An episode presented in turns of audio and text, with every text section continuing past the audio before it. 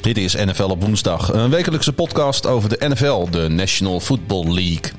NFL op woensdag is een productie van KVM Media. Je kan KVM Media op de diverse social media kanalen vinden via KVM Media. Ja, we kunnen er niet omheen. Corona krijgt steeds meer vat op de NFL. Maar gelukkig was er op sportief vlak nog genoeg te genieten. Je weet het, we bespreken niet alles. Wel zoveel mogelijk.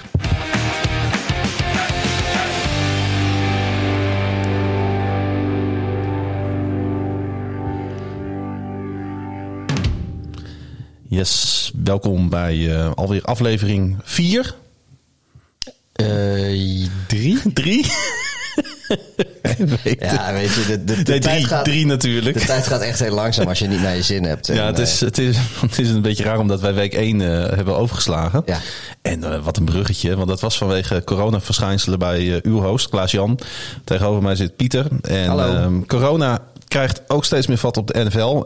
Moest zelfs, zelfs een wedstrijd afgelast worden deze speelronde. Het zijn echt alleen maar de, de, de, de mooiste teams en mensen die je versterkt moeten laten gaan vanwege corona. Want het ene moment ben jij het en het volgende moment zijn het de Pittsburgh Steelers die, die nu opkomen dagen. Ja, prachtig team inderdaad met een prachtige geschiedenis. Uh, zij speelden, zij zouden hadden moeten spelen tegen de Tennessee Titans. En daar was echt, uh, daar waren de besmettingen. Het lag natuurlijk niet aan ja, de, daar de was uh, de shit aan, zeg maar. Ja. Om het even plastisch uit te drukken. Uh, ik geloof dat er uiteindelijk zeven of acht spelers positief, misschien zelfs negen van Ja. de spelers, uh, van de staf, uh, nog, een, nog een paar extra positief getest zijn. Gelukkig zijn er in de laatste test, was, was van, van de spelers in ieder geval alles negatief. Dus zo, als dit zo doorgaat, dan kunnen ze volgende week wel gewoon tegen de Bills spelen. En dat, daar ben ik blij om.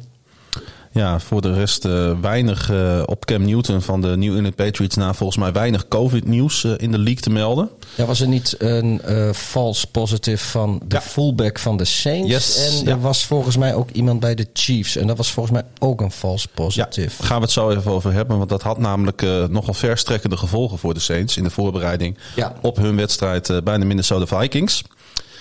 Um, Detroit Lions. Uh, Detroit Lions, sorry. Ja, dat krijg je ervan als ik, als ik het script uh, niet op de goede wedstrijd heb staan. Uh, ja, je zat in de goede divisie. ja, precies. Pieter, welke Packer-speler ga jij vandaag jinxen? Nou ja, ik, ik vind om met Aaron Rodgers te beginnen, dat vind ik ambitieus. Maar liefst, liefst eentje die niet van Iowa State komt. Uh, nee, volgens mij niet. Ik moet is, is, uh, is trouwens een uh, vraag, schuinstreep verzoek van luisteraar Frank met zijn makers. Frankie. Nee, ik heb inderdaad, we waren vorige, vorige week nogal lyrisch over Lazar. En nou ja, dat, dat heeft hij moeten bekopen met een, met een blessure. En voordat die vraag binnenkwam, wilde ik al heel lyrisch gaan zijn over Jair Alexander. Dat is een, uh, een quarterback van de cornerback van de uh, Green Bay Packers. Hij, uh, de, de, Green Bay Packers speelden deze week natuurlijk tegen de Atlanta Falcons. En die hebben Calvin Ridley in de gelederen. En dat was een van de beste receivers, statistisch in elk geval, tot nu toe. Mm -hmm. Totdat hij dus uh, Jerry Alexander tegenkwam. Hij had wel geteld nul catches uh. Tegen, tegen Alexander. En hij liet in het vierde kwart ook nog eens een zekere touchdown door de handen glijden. Ja, dus nou ja, goed, da, ja, nou ja, dat, dat, dat, daardoor bleef hij dus ook echt op nul catches staan. Maar uh, ik, uh, ik ben echt onder de indruk van wat Alexander dit seizoen uh, laat zien tot nu toe. Hij is volgens mij op dit moment een van de, zo niet de best gerate cornerback in de league na vier weken. En nou ja, ik wil niet zeggen dat ik hem bewust wil jinxen. Maar, uh, maar, maar mocht, mocht hij uh, uh, op het moment dat de Packers tegen de Bears spelen... er om wat voor reden dan ook niet bij zijn... ja, vind, ben ik er niet rouwig om. Nee, de, ik zit al even vooruit te, te, te denken waar de Packers volgende week tegen spelen. Oh, dat kan ik zo niet vinden. Nou ja, goed. Maakt ook niet uit. Komen we straks op. Uh, want de wedstrijd we, tegen Atlanta. We beginnen zoals uh, de luisteraar van ons gewend is, iedere week met de Monday Night Football. Dat was een doubleheader. Uh, maar officieel stond uh, de Falcons at Packers als Monday Night Football op het programma. 16-30 uh, einduitslag. Ja, we kunnen de titel van de aflevering van vorige week wederom uit de kast trekken, Pieter. Want met Aaron Rodgers als quarterback en met LeFleur als playcaller... kan zelfs de lokale bakker in Green Bay ballen vangen bij de lokale Packers worden, wat mij betreft. Nou ja, ik, ik, ik moet eerlijk zeggen, ik heb de, de cijfers niet direct voor mijn hoofd. Maar ik, ik zag dus iets langskomen gisteren of vandaag nou dat zal vandaag geweest zijn. Ehm, dat uh, Matt Ryan die gooit naar uh, voornamelijk eerste ronde picks. Mhm. En uh, Aaron Rodgers die gooit naar undrafted free agents zo langzamerhand. Ja, maar laten we het even ook, ook, ook gewoon even schetsen. Davante Adams, wide receiver nummer 1 bij de Packers, speelde niet. Alan Lazar, wide receiver nummer 2, speelde niet. Ja, dat is onze schuld. Wat dan? Oh ja, omdat dat was de jinx van vorige week. Dat, dat, dat was de jinx, ja. ja. Um, het was uiteindelijk tight end Robert Tenyon. Tenyon. Tonjan. Ik heb geen idee. Ik had nog nooit van hem gehoord. Die voor uh, uh, dit seizoen twee career touchdown catches op zijn naam had staan. En 14 totale receptions. Al drie jaar in de league. Hij was, uh, hij was de grote held op Lambeau Field. Wat op zich wel opzienbarend is. Want uh, oké, er zit natuurlijk met Lafleur nu die, uh, die uh, andere plannen heeft, denk ik, dan, dan, dan, dan de coachingstaf die, die, die, die hem voorging. Maar ik geloof dat Aaron Rodgers van alle NFL quarterback ook zo'n beetje de meeste passes op tight ends doet op het moment. Terwijl dat in de carrière van Rodgers tot nu toe eigenlijk historisch niet zo ging. Ik bedoel, de ze hebben natuurlijk uh, Jimmy Graham hebben ze gehad in Green Bay. Laten we niet doen alsof dat een kinderachtige tight end is. Mm -hmm. Die heeft uh, hele mooie dingen laten zien in New Orleans. hij heeft ook behoorlijk leuke dingen laten zien met Russell Wilson in Seattle. zelfs nu, na een week of vier, is hij in Chicago met nou ja, wat, wat voor dumpster fire daar dan op quarterback staat, is die ook gewoon leuk aan de weg aan het timmeren. Maar uh, die twee jaar van hem in Green Bay, dat, dat is eigenlijk gewoon een, een gat in zijn carrière. En als je dan terugkijkt, dat komt ook gewoon omdat Aaron Rodgers niet zoveel doet met tight ends. Tot ja, dit seizoen. Ik weet het niet zeker, maar volgens mij heeft deze, deze Tonjan nu net zoveel touchdown passes op zijn naam staan als Jimmy Graham in 32 wedstrijden wist te produceren voor uh, Green Bay. Nou ja, uh, dat, dat onderschrijft mijn punt, denk ik. Ja. Rodgers moest het doen met uh, Marquez Valdez Scantling, Darius Shepard. Een mooie naam is dat, hè? Ja, heerlijk. Malik Taylor en Reggie Beggleton. En alleen Valdez, Scant, Valdez Scantling ving dit seizoen tot deze man in het voetbal één paas van al die receivers op het veld. Ja, en, maar nogmaals, kijk, we, we kunnen natuurlijk al die, al die receivers van uh, uh, de, de Packers op gaan noemen, maar het, het begint natuurlijk bij Aaron Rodgers. Het was uh, vorige week speelde die in New Orleans en in de publiekloze Mercedes-Benz Superdome, wat normaal gesproken een, een heksel, heksenketel van lawaai is. Nu speelde hij thuis, ook zonder publiek. En vorige week zag je het al. Dan zit hij met zijn hardcount. Zit hij gewoon de defense van de tegenstander een beetje offside te lokken. Nou, deze, deze week was hij gewoon aan het trollen daarmee. Want ja. uh, hij roept gewoon hardcount. Gewoon letterlijk de, de woorden hardcount. En de defense van Atlanta die stapt offside. Het, het, ja, weet je, ik, nou ja, ik zei het vorige week ook al. Ik ben er alweer klaar mee. Ik vind het gewoon niet leuk op deze manier. Ik denk dat ik. Uh, uh, het is altijd. Je, je leeft in het moment als je de NFL kijkt. Ik denk niet dat ik eerder zo onder de indruk van Rodgers geweest ben in zijn carrière als deze weken. Dan begint iemand te huilen tegenover mij. Ja, nee, ik, ik, ga, ik, ik, ik, ik doe hier gewoon geen, geen. Nee, nee, weet je. Kijk, dat Rodgers fucking goed is, dat, dat, dat is geen geheim. Dat heeft iedereen met, met ogen al lang kunnen zien. Uh, uh, de laatste jaren ging het, uh, ging het wat minder. Op de een of andere manier hebben ze bij de Packers dus die Jordan Love gedraft. En, en, er zijn, en, en ze hebben natuurlijk in de technische staf de laatste jaren het nodige gewijzigd. En dat heeft, dat heeft blijkbaar wat, wat losgemaakt bij Rodgers. Ik, ik weet niet wat het is, maar, maar, maar die man die speelt alsof hij door de duivel bezeten is. En nou, ik, dat vind ik gewoon niet leuk. Ja, de Falcons blijven ondertussen zonder overwinning. Maar verloren de wedstrijd tenminste eens een keer niet op beschamende wijze in het vierde kwart. Dat is het Eh, goede ze- nieuws, nieuws hebben voor eh, Atlanta. voorgestaan deze keer? Ehm, Want dat, dat vond ik wel slim. Als je niet voorstaat, kun je ook geen voorsprong nee, ze hebben niet voorgestaan. Nee, precies. Nee. Kunnen ze hem ook niet weggeven. Nee, het, eh, het ze hadden namelijk een ongelooflijk matige start in deze wedstrijd met back-to-back three and outs. En tijdens de eerste twee keer balbezit hadden ze dus three and out. En bij rust stond het al 20-3 voor Green Bay. Ja. En de 13 punten naar rust waren dan ook een doekje voor het bloeden. Voor de aanval van de. Schreef, heb ik opgeschreven als steek. Want eh, voor de aanval van Atlanta. En inderdaad, laten we het nog maar eens een keer benoemen. Calvin Ridley, geen enkele catch. Nee, kijk, eh, verliezen van Green Bay en zeker in Green Bay, dat is eh, denk ik nooit een schande. Eh, Mhm. En zeker de, dit, dit seizoen ook niet, zoals dat nu toe loopt. En bij de Falcons zit de ziekenploeg trouwens ook behoorlijk vol. Ja, maar de manier waarop dat dan weer gaat. eh, eh, ik, als ik een Atlanta Falcons fan was, dan maakte ik me denk ik al een hele poos zorgen. Maar Ja. nu nog weer veel meer. Ja, absoluut. Hey, laten we in de divisie blijven. De Chicago Bears verloren hun eerste wedstrijd van het seizoen. De Indianapolis Colts kwamen op bezoek eh, op uh, Soldier Field. De Bears trouwens in dat prachtige oranje van ze. Ja, ik heb een, een haat-liefde verhouding met, met, met dat oranje. Ik vind het op zich wel mooi. Maar ik vind het ook niet echt des Bears. Ik vind, eh, eh, eh, kijk, het staat de Bears veel beter dan de Broncos. Maar ergens heb ik altijd, als, als, als je witte broeken ziet met donkerblauwe en oranje shirts, dan denk ik aan de Denver Broncos. Um, maar als de Bears het doen, doen ze het wel beter. Dat, dat is gewoon waar. Het zijn gewoon echt hele mooie tenues. Maar ik mis gewoon die oude, oude oldschool donkerblauw-oranje shirts van de Bears. Maar goed, ook in die, uh, in die mooie jerseys hadden ze een ongelooflijk lastige namiddag op uh, Soldier Field. De Colts defense, voor het seizoen al ingeschaald als een van de beste in de league, gaf uh, eindelijk een echt statement af, wat mij betreft. Ja, en Philip Rivers. ook, ook gewoon ongelooflijk solide. Ik, de, de, de, Colts die hadden een wat valse start dit seizoen. Maar ik denk dat we ondertussen rekening met ze moeten gaan houden, Pieter. Nou ja, de, de, de, de Colts defense is volgens mij, voordat ze naar Chicago gingen, waren ze al op alle categorieën zo'n beetje de number one ranked defense ja. in de NFL. Ik denk dat ze dat nog steeds zijn. Want, ja, maar ik vond dit wel een statement game.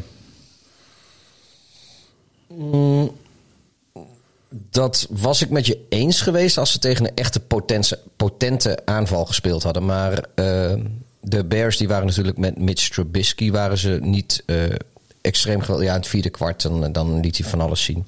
Uh, ze hebben natuurlijk tegen de, tegen de, de Falcons hebben, zijn ze mooi teruggekomen. Hebben ze ook nodig laten zien in het vierde mm -hmm. kwart.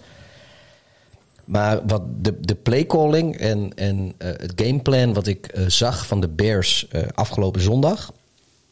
Dat leek heel erg op de 2019 Bears. Het was een, een niet bestaande run game. Waardoor de play action nooit uit de verf kwam. En dan is Nick Foles, met alle respect voor Super Bowl MVP Nick Foles, ook gewoon een hele beperkte quarterback. Ja, 28 yards over de grond. Ja, en uh, de penalties waren ook een issue voor de Bears. Uh, ja. 103 yards in totaal. Ja, nee, ja, goed. Uh, ik geloof trouwens dat de Colts niet heel veel minder penalty yards hadden dan dat. Het, dat ging wel, het, het, er zaten vrij veel penalty yards in die wedstrijd. Vond nou, ik. Dat ging wel redelijk als daar, als daar Zij zitten ook hoog in de 80 of in de 90. Ja, Oké, okay, maar goed, daar staat de quarterback die gewoon uh, twee keer een touchdown ja, gooit. Nee, dat, dan... dat, dat, dat, klopt. Ja. En uh, uh, daarom, kijk, ik, ik wil niks afdoen aan de defense van Indianapolis. En ook niet als Indianapolis als team. Ja, ze hebben goed ingekocht hoor. Maar, ik wil dat toch even benoemen, want ze hebben de, de, de Forwards Buckner gehaald. Ja. Uh, 2018 Pro Bowl defensive tackle. En hebben ze ook nog All-Pro quarterback uh, Xavier Rhodes gehaald. Ja, dan, dan dat, dat is een upgrade voor iedere verdediging in de NFL natuurlijk. Dat, dat klopt. Dus die investering die is zich wel oh, aan het uitbetalen. Oh, natuurlijk. Want ze, ze, ze draaien hartstikke goed mee. En dit is gewoon een, een, een, een prima overwinning voor ze. Mhm. Maar uh, nou, de, de statement overwinning zoals jij dat noemt... dat, dat zie ik meer als je tegen een, een potente offense speelt. Weet je, als zij nou... Uh, straks Patrick Mahomes of Lamar Jackson, uh, als, ze, als ze dat soort spelen, of, of uh, Russell Wilson. Ja, nou, de, ik geloof niet dat de Colts tegen de Seahawks De spelen, Ravens maar, komen wel naar Indianapolis nou ja, jaar. goed, kijk, als, ja. als, als ze dan zeggen van luister, uh, elf 11 punten. Het was 19-11 geloof ik. eh, Ja. voor de, dus als, als Ja. ze dan zeggen we houden de Ravens op 11 punten. Kijk, dan kun je spre- spreken van een statement. Want de offense van de Ravens is gewoon veel beter dan die van de Bears. Maar wat, wat de Bears op dit moment laten zien, aanvallend. Ja, dan hoef je niet een number one ranked defense in de league te hebben om, om, om goed te lijken. Laat ik het zo zeggen. De, de, de Bears zijn ook gewoon. Ja, ik hoop dat het beter wordt. Anders wordt het donderdag weer een zware kluif. Maar ja, er is weinig op dit moment om heel vrolijk van te worden in Chicago, Ja. eh, moet ik zeggen. De Colts blonken ook niet uit in hun aanvalspel, maar eh, deden in ieder geval geen domme dingen. Nee, en kijk, dat de Colts niet uitblonken, dat is ergens ook wel verklaarbaar. Ja. Want eh, de Bears is de nummer 5 ranked defense in de league. Ja. Dat zijn ook geen, eh, Dus dat is wel een logische uitslag wat dat betreft. Ja, dat het geen high-scoring game zou worden, dat, dat was denk ik wel te verwachten. En kijk, Philip Rivers, die is nou ja, gewoon een betere quarterback dan Nick Foles. Of pff, Mitch Trubisky als die zou hebben gespeeld. Of, of eh, Taylor Bray als de derde quarterback zou hebben gespeeld. Maakt niet uit. Vol- of, eh, Philip Rivers is natuurlijk eh, de, de beste in dat rijtje Mhm. Ja, met absoluut. gemak. Ja. Eh, en ook al is Rivers misschien niet meer op zijn best, hij is nog steeds eh, eh, goed genoeg om eh, Zo steady. een, een paar keer, weet je, een paar keer een drive tot een goed. Want dat, Precies. dat is het verschil, weet je. Ze komen. En met een goed, wat he- heb je met een goede defense meer nodig dan dat? Nee. Nou ja, kijk, ik, eh 19 punten is. Het is wat eh, simplistisch eh, geschetst, dat snap ik ook nou, kijk, wel. Maar... ne- ne- 19 punten is gewoon wel echt weinig om Ja. te scoren. En als je tegen een iets potentere defense speelt, dan ook al heb je gewoon een, zelf een hele goede defense, dan is 19 punten vaak niet genoeg. Nou ja, de Colts gaan volgende week naar de Browns. En misschien eh, dat, dat, dat dat dan eh, eh, meer nog een statement overwinning kan worden dan bij de Bears. Nou ja, kijk, ik denk wel dat de Bears defense beter is dan de Brown defense, Browns defense. Maar, Mhm. maar de Browns offense is zoveel creatiever. En er zit zoveel meer talent dan in, in Chicago op dit moment. Ook de playcalling. Als, als je, nou ja, goed, er lopen een beetje op de zaken vooruit. Ja, laten we dat niet te veel doen, maar het, het is wel, het is nu al een wedstrijd om naar uit te kijken. Laten we het daar even bij houden. Tegen de Browns offense heb je Mhm. als Colts offense niet genoeg aan 19 punten. Nee. Want jouw defense die gaat meer weggeven. Ik denk dat de, dat de Browns meer dan 19 punten gaan maken tegen, eh, Ja. tegen de Colts defense. Nou, we, gaan dat, eh, we komen daar zo meteen uiteraard nog even op terug bij onze voorspellingen. Maar wat wel een high-scoring game was, en dat was eh, niet heel verrassend ook.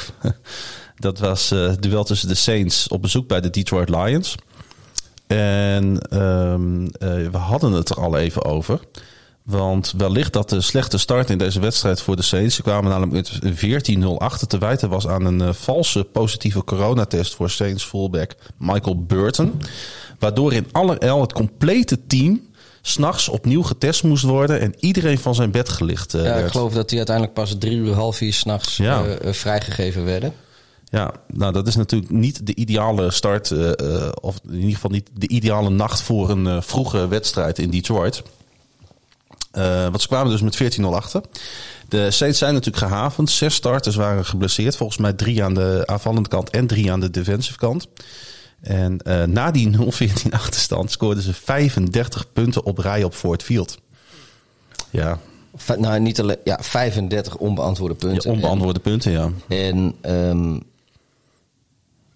ja, Zeer Kijk, vermakelijke wedstrijd natuurlijk daardoor. De, de Saints die starten stroef en de Lions Ja. die profiteren optimaal. En die je, je- knippert met je ogen en de Lions staan 14-0 voor. En ik, ik weet, ik heb vorige week eh, heel dapper geroepen van de Lions gaan nog een keer winnen. Maar ze hadden voor het eerst in, in 12 of 13 wedstrijden hadden ze eindelijk een keer gewonnen van de, Ja. van de Cardinals had ik, had ik voorspeld. En ik had zoiets, dat gaan ze gewoon nog een keer doen. Want, want Drew Brees die was de eerste drie weken niet indrukwekkend. En ik had zoiets, de Lions spelen thuis en die... die die kunnen dit wel, weet je. Als ze dan een shootout tussen Stafford en Breeze... Stafford nog wel in vorm, Breeze minder. Maar Het was een typische start strong, finish weak van de, van de, van de Lions. Nou ja, het was voor, voor, volgens mij vooral start week van de Saints. En de Lions profiteerden. En vervolgens herpakten de Saints zich op een niveau van eh, vorig seizoen. Want Ja. die waren eh, eh, los van de, de eerste 7,5 minuut. Zeg maar los van het eerste kwart waren zij beter dan dat ze het hele seizoen geweest zijn. Pieter, het was ook. Breeze wist eh, deze week constant de softspots in de zone coverage te Ja, vinden. precies. En, en, en, het is, en het is natuurlijk heerlijk rennen tegen een van de slechtste run defenses eh, in de league ook nog. Ja, maar... de eh, Lions zijn gewoon niet goed genoeg om mee te draaien in de National Football Ja, League. maar als jij met Stafford als... Kijk, dat is het enige wat ik wel vind. Als jij met Stafford als quarterback hebt... dan hoef je geen goede run defense te hebben. Want als jij gewoon een, met, met, met Stafford een redelijke paas offense neerzet, dan kun jij uh, 11, 12 van je wedstrijden in een seizoen, die kun je vanuit de voorsprong spelen. En dan gaat je tegenstand toch niet meer veel over de grond doen. Dus met een, een, een, een quarterback als Stafford met een explosieve offense, dan hoef je geen goede run defense te hebben. Maar het, het komt er gewoon niet uit. En dan heb je met Patricia als coach. En die, die, die gold altijd als een, als een defensive uh, guru, als een, als een genie in New England. En uh, her en der wordt er wel eens een beetje de draak meegestoken met uh, hoe Patricia de eer op wilde strijken van die Super Bowl van de Patriots tegen de Seahawks. Dat uh, die interceptie op de doellijn kwam. Weet je wel, dat Russell Wilson uh, ging pasen in plaats van dat, dat die bal door de running back over de achterlijn gelopen werd. We, de mensen die het gezien hebben weten precies waar ik het over heb. Maar met Patricia, die heeft, uh, er wordt wel de draak mee gestoken dat met Patricia daar de eer voor nam van ik was defensive coordinator van dat team en ik heb hoogstpersoonlijk die Super Bowl voor ze gewonnen. Zover wil ik helemaal niet gaan. Maar uh, als jij, uh, zoals met Patricia doet, wel gewoon je sporen hebt verdiend op basis van je defensieve capaciteiten. Dan is 35 onbeantwoorde punten weggeven tegen, die, tegen New Orleans mm -hmm. is gewoon ja, niet goed te praten. En Detroit is ook zo'n team. Ik denk dat we over 1, 2, 3, 4, 5, 6 jaar nog steeds zo over dit team praten als dit zo doorgaat. Nou ja, we doen het ook al minimaal zo lang. Ja. En, maar nu met, met Patricia uh, tegen de Bears. Hoeveel onbeantwoorde punten hebben ze week 1 tegen de Bears weggegeven? Uh, het zijn ook geen incidenten, weet je. Het is, ze staan 14-0 voor. Dat wil niet zeggen dat een wedstrijd beslist is. Nee. Maar Tuurlijk niet, maar... Kom, ja. kom op, man. Ja. Uh, uh, ja, ik weet ook niet hoe lang met Patricia nog hoofdcoach blijft er in Detroit. Want ze hebben, ik zei het volgens mij vorige uitzending ook al... We hebben, ze hebben Colt wel ontslagen na twee, negen, zeven seizoens. Mhm. Mm -hmm. Nou, volgens mij, uh, Patricia zit nu in zijn... Die, die moet nog aan de negen overwinningen komen sinds hij aangesteld is. Ja. Dus waar gaat het over? Ja, het gaat nergens over. En dan die één, twee verrassingen per jaar... om het, uh, om het grote publiek een beetje stil te houden... daar redden ze het ook niet mee. Um, laatste team in, uh, in jouw divisie. De Minnesota Vikings. Uh, op bezoek bij de Houston Texans. Uh, twee winloze teams. namen tegen elkaar op in, in, Houston. Um, en de Vikings kwamen uiteindelijk, nou ja, misschien toch wel een beetje verrassend als winnaar uit de strijd. Maar deze ene overwinning helpt Minnesota dan ook niet echt op weg, lijkt mij. Nou, um, ik zie dat denk ik toch anders. Uh, uh, Minnesota moet gewoon niet ineens goed gaan worden. Want dan wordt het nog, nog niet leuk voor, voor Chicago. Want, nou, um, kijk, Minnesota die speelde uh, afgelopen weekend een beetje zoals iedereen voorafgaand aan het seizoen had gedacht dat het zou gaan.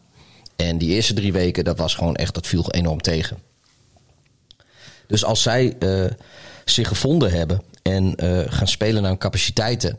Want talent is daar echt wel. Ja, ik denk dat het wel een beetje een zand in de ogen wedstrijd was. Want de Houston Texans, we hadden het net over de Detroit Lions, maar de Houston Texans doen het ook heel erg slecht tegen de run.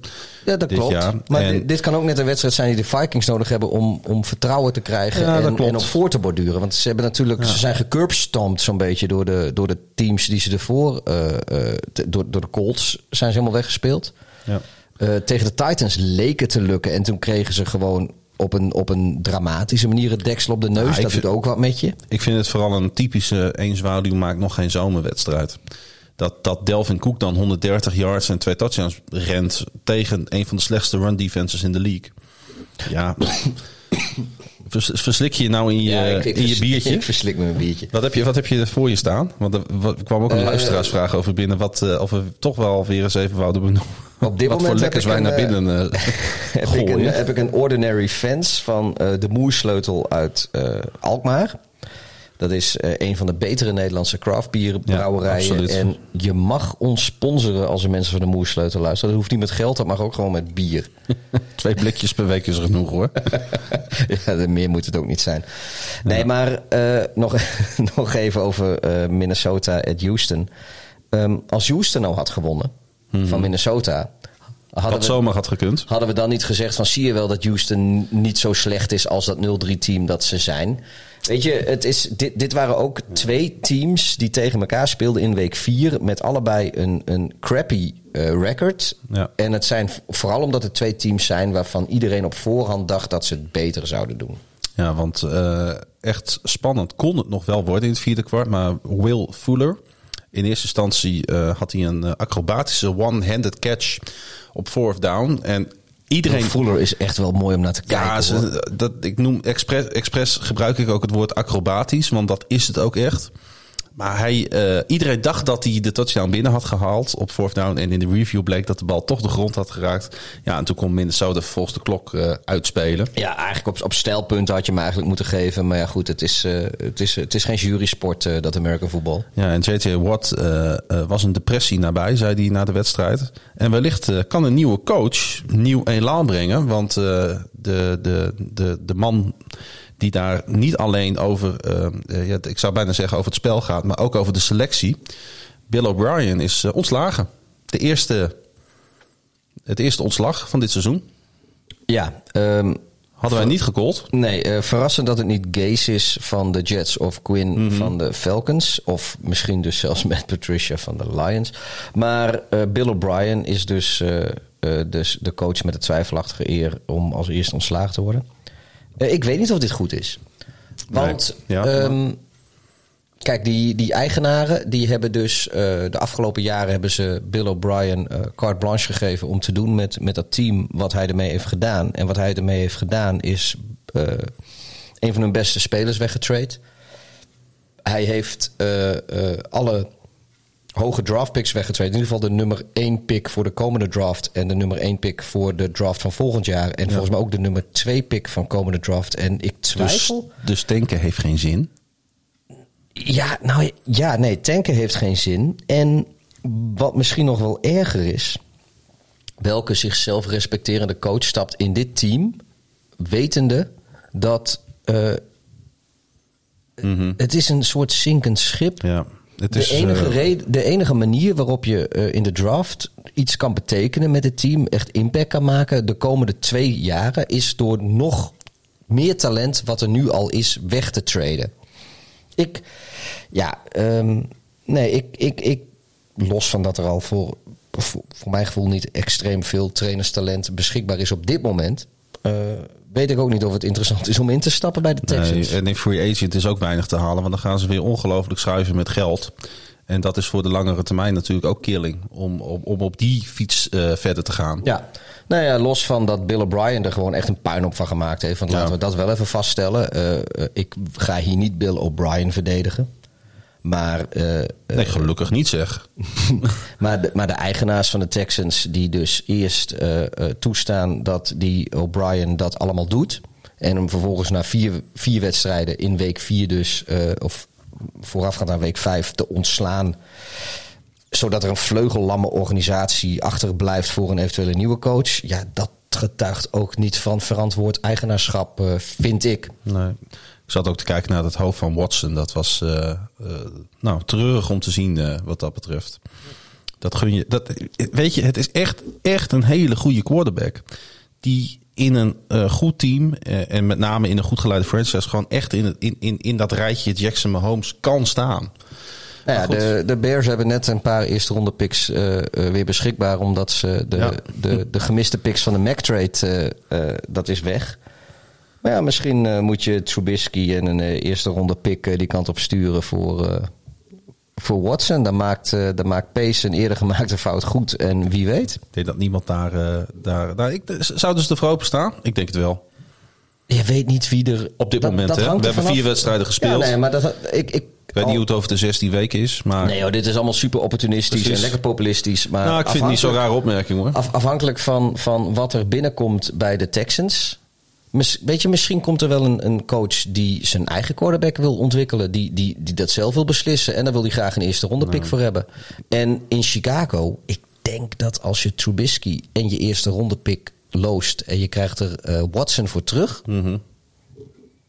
Ik denk niet dat dat, uh, dat is geen slechte deal. Ik denk dat niemand daarover klaagt in Chicago. En het wordt wel eens tijd dat daar uh, wat minder geklaagd wordt. Nou ja, het wordt wel tijd dat daar een normale quarterback komt. Daarom gaat het ook nooit gebeuren. Hey, er was nog een wedstrijd uh, afgelopen maandagavond. We hadden er twee. En dat was funest voor mijn nachtrust. Want die begon om één uur. Mijne, trouwens. Ja, ik moest heel vroeg op uh, uh, vanochtend. En dan uh, zet je net het. Dan is één uur net dat moment dat je wel naar bed gaat, niet naar bed gaat. En dan zet je hem toch aan. En dan ga je toch een stuk kijken. De Patriots gingen op bezoek bij de Chiefs. En ik Dat was een mooie wedstrijd trouwens. Ja, ja, ja. ja vond je?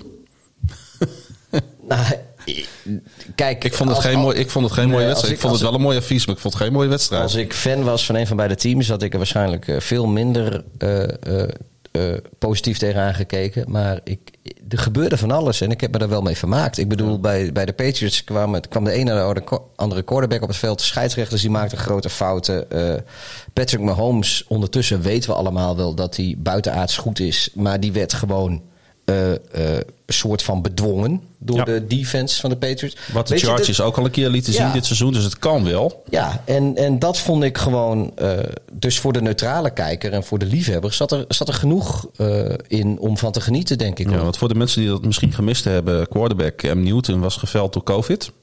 ja. Terwijl er nog weer een nieuw blik bier open gaat. Ja, het is wel, het is wel erg dit. Straks, denken- straks denken mensen dat we alcoholist zijn. Nou ja, daarom heb ik ook een polsbiertje, want iedereen weet dat Polen niet zo van alcohol houden. En de 34-jarige Brian Hoyer was dus de vervanger van eh, Cam Newton. De top running back, eh Sonny Michel, werd op injured reserve gezet, als ik het goed heb.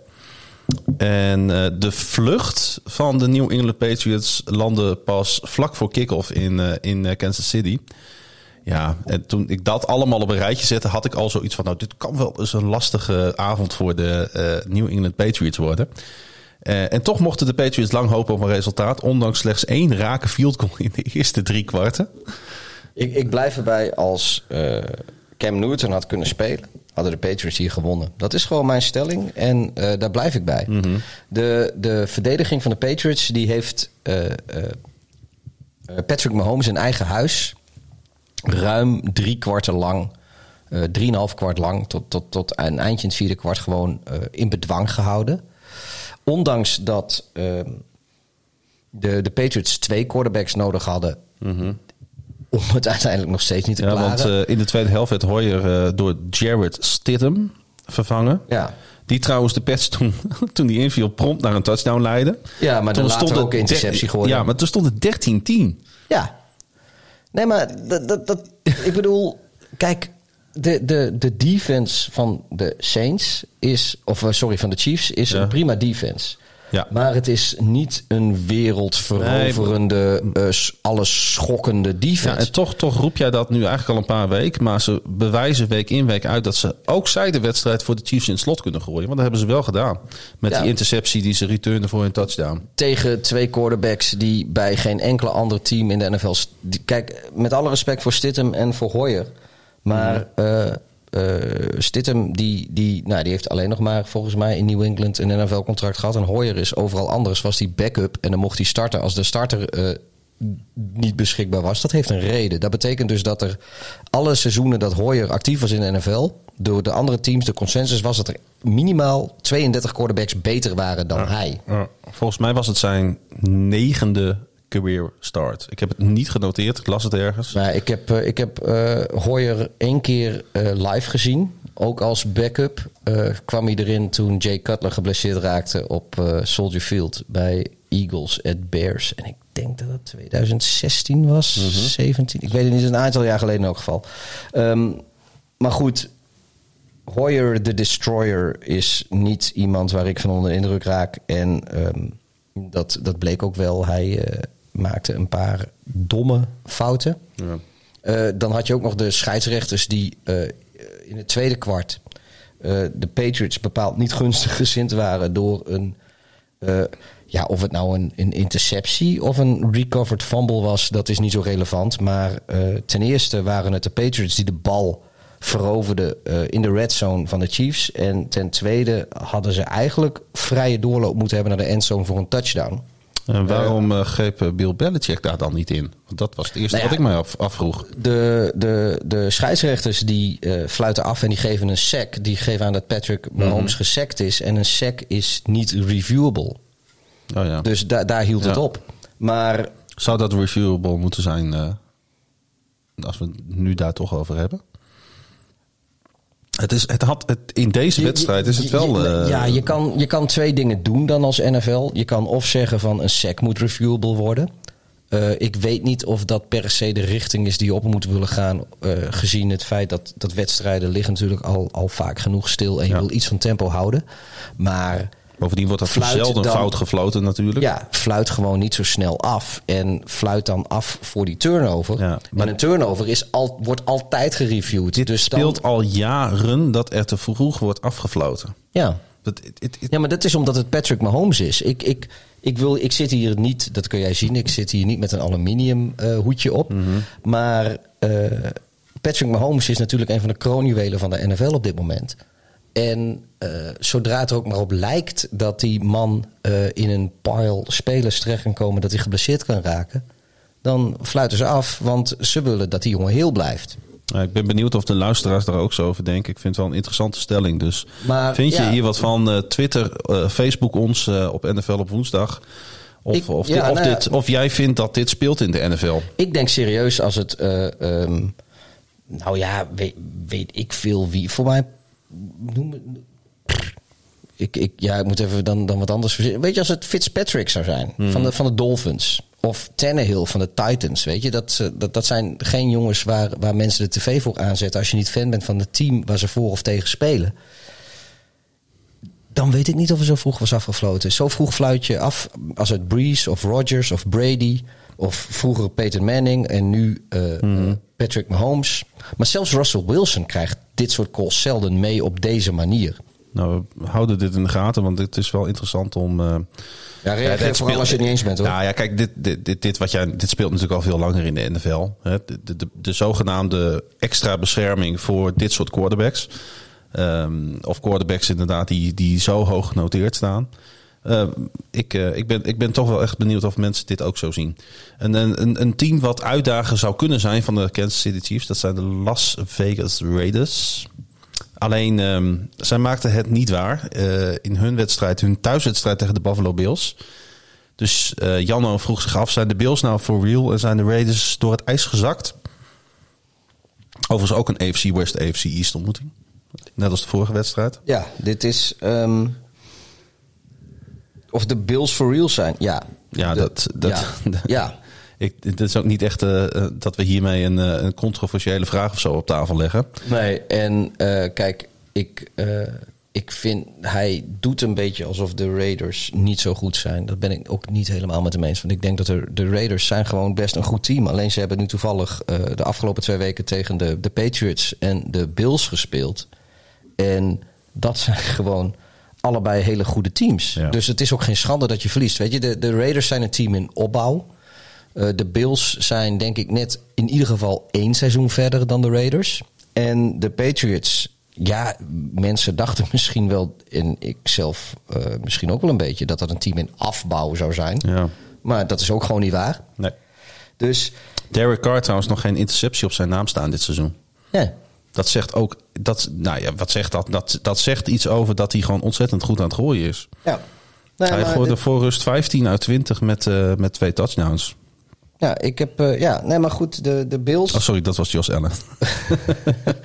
Die gooide 15 uit Nee, 20. ja, nee, maar, de- ja, nee, maar wat Voor ik rust. zeg, hij staat daar voor, de, voor die Bills. eh, staat hij gewoon een beetje de elite quarterback uit te hangen dit seizoen.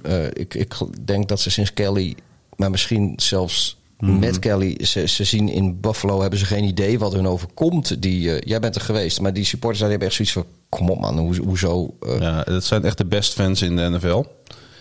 Ze, zijn er altijd. Weet je, als, als, de, als de 60 behalve als centimeter... er corona is. Ja, maar als er 60 men- centi- centimeter sneeuw op de tribunes ligt... dan loopt heel Buffalo en half Canada uit om daar de tribunes schoon te vegen. Ja, dat is echt uh, onvoorstelbaar, dat publiek daar. Staat, uh, staat op mijn lijstje. Uh, ik, ben, ik ben wel eens geweest in Buffalo, maar nooit bij een wedstrijd. Maar lo, los van Iedereen dat... aanraden. Maar trouwens, menig Bills-fan, daarover gesproken... zal voor, vlak voor rust een kleine hartaanval hebben gekregen... toen Ellen richting kleedkamer ging met een schouderblessure. Ja, toen dacht ik van, oeh, dacht ik. Godzijdank viel dat mee. Ja, hij, even later stond hij er gewoon weer. En ik moet wel zeggen, het was wel iets minder daarna... Ja, maar en toen pakte de verdediging van de Bills het weer op. Ik ga het iedere week uh, herhalen ondertussen. Uh, het is niet makkelijk om te winnen in de NFL. Nee. En je moet het doen. En uh, kijk, winnen van, van een team als de, als de Falcons is, met alle respect voor de Falcons, is natuurlijk makkelijker dan winnen van een team als Las Vegas. En Buffalo ja, ik, ik, ik denk dat uh, er moet iets meer respect uh, uh, gelegd worden op de, op de Las Vegas Raiders wat dat betreft. Die, die zijn helemaal niet zo slecht. Alleen ja, die, die, zijn, die treffen het niet qua schedule. En die zijn gewoon nog niet zo ver in hun ontwikkeling als, als de Bills. Nee, en ze hebben geen Stefan Dix. Want die connectie met Allen loopt echt geweldig. Ja. En daardoor zijn de Bills gewoon 4-0 voor het eerst in 12 jaar. Um, gaan we naar de Los Angeles Chargers. Die uh, op bezoek gingen bij de Tampa Bay Buccaneers. Misschien wel een van de leukere wedstrijden om naar te kijken afgelopen weekend. Ik ken iemand die, uh, die is uh, Chargers-fan geworden recentelijk. Nou? Ik geloof in, in Maarten Siepel. Ja, ik, we hebben inderdaad in de, in de groep, in onze, in onze select gezelschap... wat zich vrienden van ons mag noemen... Is geen vrienden van de show hoor. Dat nee, nee, vrienden nee. van ons. De show heeft geen vrienden. Precies. En uh, uh, trouwens, Wouter Holsappel had een vraag um, over de quarterback van de, van de Chargers. Over rookie Justin Herbert. Die uh, volgens hem um, een beetje implodeerde aan het eind van de wedstrijd. Nou, daar was helemaal geen sprake van. Ja, ik, ik heb mijn notities zeggen ook gewoon... Uh, Herbert stond weer heerlijk te ballen. Jongens, dat zijn jongens. letterlijk mijn, mijn, mijn notities. Hij, hij zei, wat hij gooit, 20 uit 25 voor 290 yards en drie touchdowns. Daar mag, daar mag ieder NFL-team van dromen. Van dat soort uh. Luister, kijk, hij geeft natuurlijk in de slotfase... gooit hij een, een dure interceptie. Hmm. Maar... Uh, wie kan het Kijk, het is enerzijds is het misschien gebrek aan ervaring, maar ook dat hoeft het, helemaal niet. Het is ook gewoon voor de overwinning gaan. Nee, maar Herbert, ik, Herbert is een gunslinger. Herbert ja. is een quarterback een beetje in de, in de bloedlijn van uh, Brett Favre, Jake Cutler, uh, Joe Flacco, Matt Stafford. En daar, wij houden daar van dat soort quarterbacks omdat ze niet het allermeeste talent van allemaal hebben. Nee. Maar uh, wel gewoon omdat zij op een gegeven moment zo zeggen: fuck it, weet je, ik gooi die bal gewoon diep. En, en we zien het wel, want ze hebben allemaal een, een, een, een kanon voor een, voor een werparm. Ja. En ja, dat, dat, of je hebt alle, alle winst en, en de laurierkrans, of je hebt gewoon een interceptie en huilen. Ja, ik noem de Chargers een net wel, net niet team. Uh, het is helaas dit jaar tot nu toe uh, net wat meer net niet. En de Bucks zouden trouwens aan de andere kant ook gewoon zo'n team kunnen zijn. Alleen hebben zij quarterback Tom Brady, die gewoon even... Ja, het is een beetje met statistieken strooien, maar ik wil toch gewoon benoemen... 369 yards en 5 touchdowns noteerde. En daarmee een achterstand van 17 punten wist goed te maken. wat, wat Brady laat zien is... En, zo, en, weer zo'n ouderwets winnende drive hè, in het vierde kwart. Nee, maar weet je, kom, kom daaraan bij, uh, bij Tom Brady. Die heeft gewoon zoiets van: oh, dat heb ik al zo vaak gedaan, dat doe ik gewoon weer. En uh, die winnende drive statistieken, dat uh, vaak zeggen mensen ervan van ja, het is wel makkelijk om winnende drive. Dat, ik heb zoveel wedstrijd winnende drives op mijn naam staan. Maar dat betekent dus ook dat je zo vaak diep in het vierde kwart bij de two-minute warning achter stond. Dat heeft Tom Brady niet. Tom Brady heeft zijn hele fucking NFL-carrière bij een heel goed team gespeeld. Wat mede zo goed was door hemzelf. En nog steeds, weet je. Al, als hij dan een game-winning drive moet doen, ja. dan geeft hij ook gewoon thuis. Ja, hij is, het was ook teamwork natuurlijk. Ja. En het is gewoon karakter wat hij weer laat zien. Ja, ik bedoel, nee, Tom Brady wil gewoon niet verliezen. Ik drink nog steeds liever een biertje met Peyton Manning dan met Tom Brady. Maar uh, Tom Brady, Hmm. Nou, daar, daar geen slecht woord over Tom Brady. Nou, jij liet net de naam van Joe Flacco uh, vallen. En als uh, de naam van Joe Flacco genoemd wordt... Dan word jij getriggerd, Ja, hè? dan gaat mijn hart... Uh, in ieder geval, dat, en dat is in ieder geval een van mijn spieren... die ja, dan wat sneller gaat het is, kloppen. Het is niet alleen je hart. Nee, ja goed. hij heeft natuurlijk de Ravens wel toen geweldig naar een Super Bowl gegooid. In 2012. Ja. 13, 12. Nee, 12 was het, hè? Ja, 12. Ja, volgens mij heeft die wedstrijd vroeg in 2013 gespeeld, dan is het 2012 seizoen. Ja, hij, ehm, ehm, gaat, eh, hij speelde heel even in de wedstrijd ehm, tegen de Denver Broncos. Van de New York Jets eh, heb je over, hè? Uiteraard, een eindstand van 37-28 in, in, eh, in het stadion van de New York Jets. Ik was, ben heel, heel even de naam kwijt. Eh MetLife. MetLife in. New Jersey. Ja, de Broncos wisten dus in de AFC eindelijk hun eerste overwinning eh, te behalen in een nou, gigantische shitshow op Thursday nights tegen de Jets. Leuk voor Vic Fangio natuurlijk.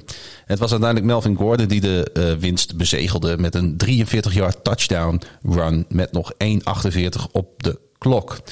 Ehm, eh, eh, in die wedstrijd viel dus Sam Darnold op een gegeven moment geblesseerd uit. Joe Flacco mocht heel even invallen. Nou, nou, nou, viel Sam Darnold nou geblesseerd uit? Of werd hij gewoon keihard de wedstrijd uitgebodyslammed? Nou, ik vond dat wel weer. Dat, wat ik een beetje had eh, toen we dat twee weken geleden hadden we het over die hit. ehm, wat was dat van de Steelers op de Broncos?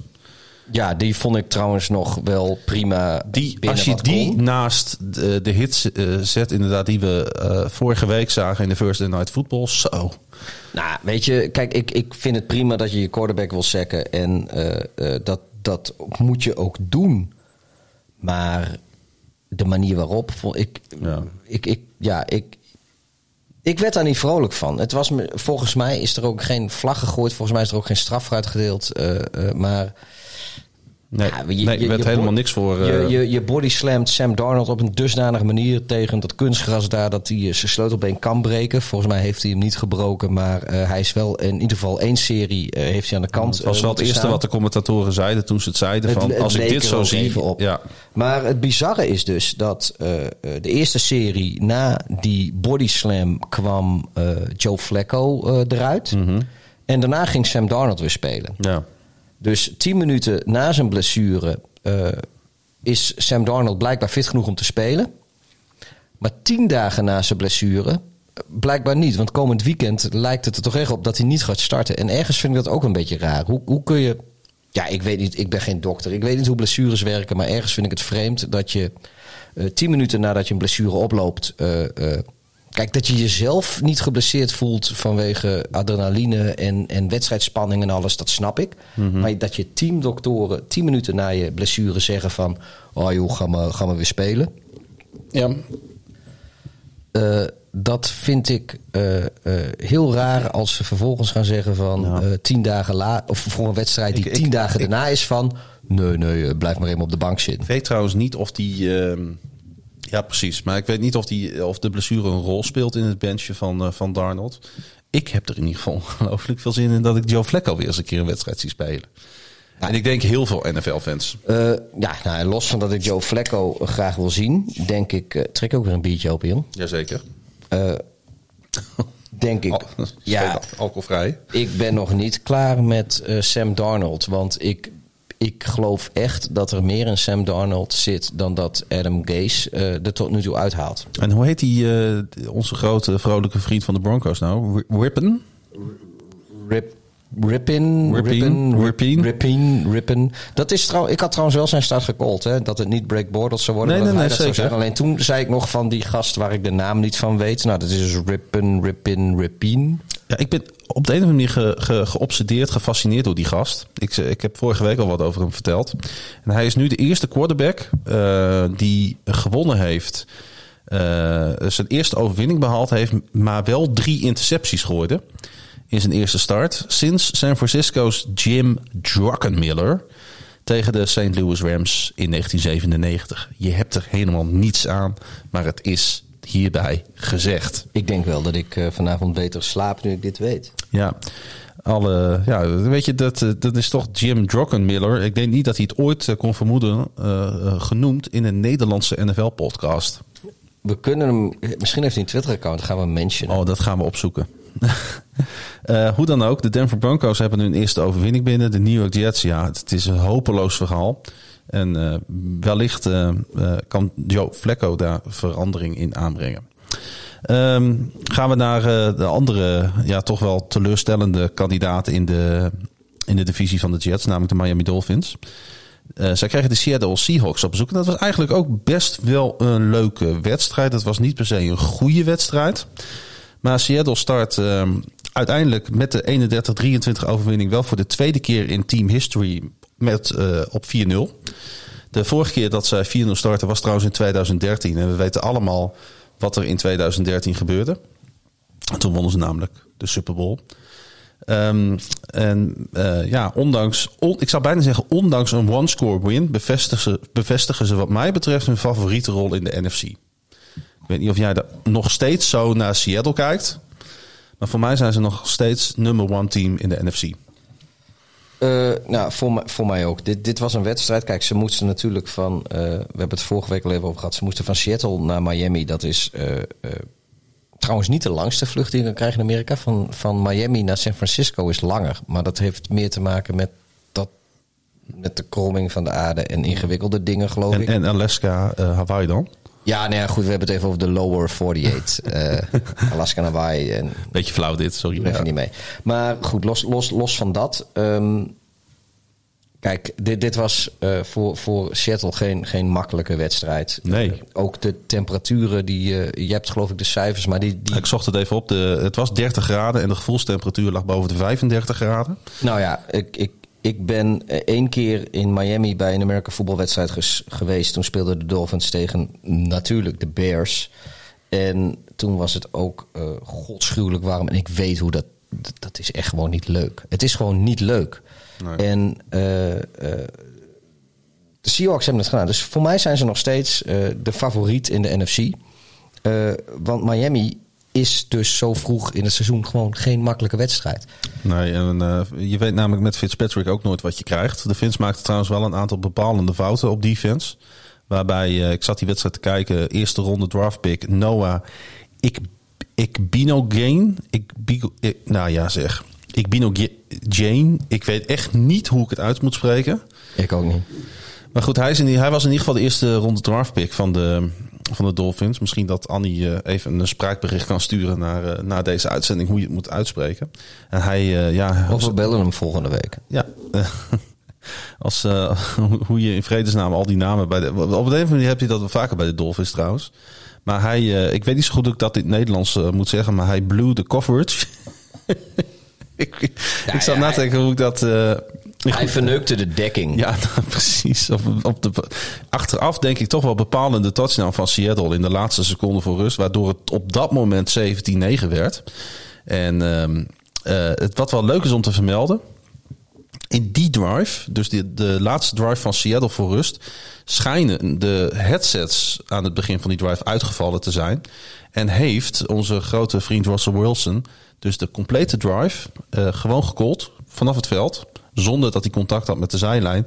En het was de beste drive van de wedstrijd. Dus hij heeft gewoon de hele drive heeft hij no huddle offense Ja. zonder eh, al- alleen verbaal of Zonder techniek. non-verbaal contact Precies. met de zijlijn. Ja. Dat was het enige wat hij had. Ja, Indrukwekkend. Dat Nou, vind ik echt knap. precies. Wist ik niet.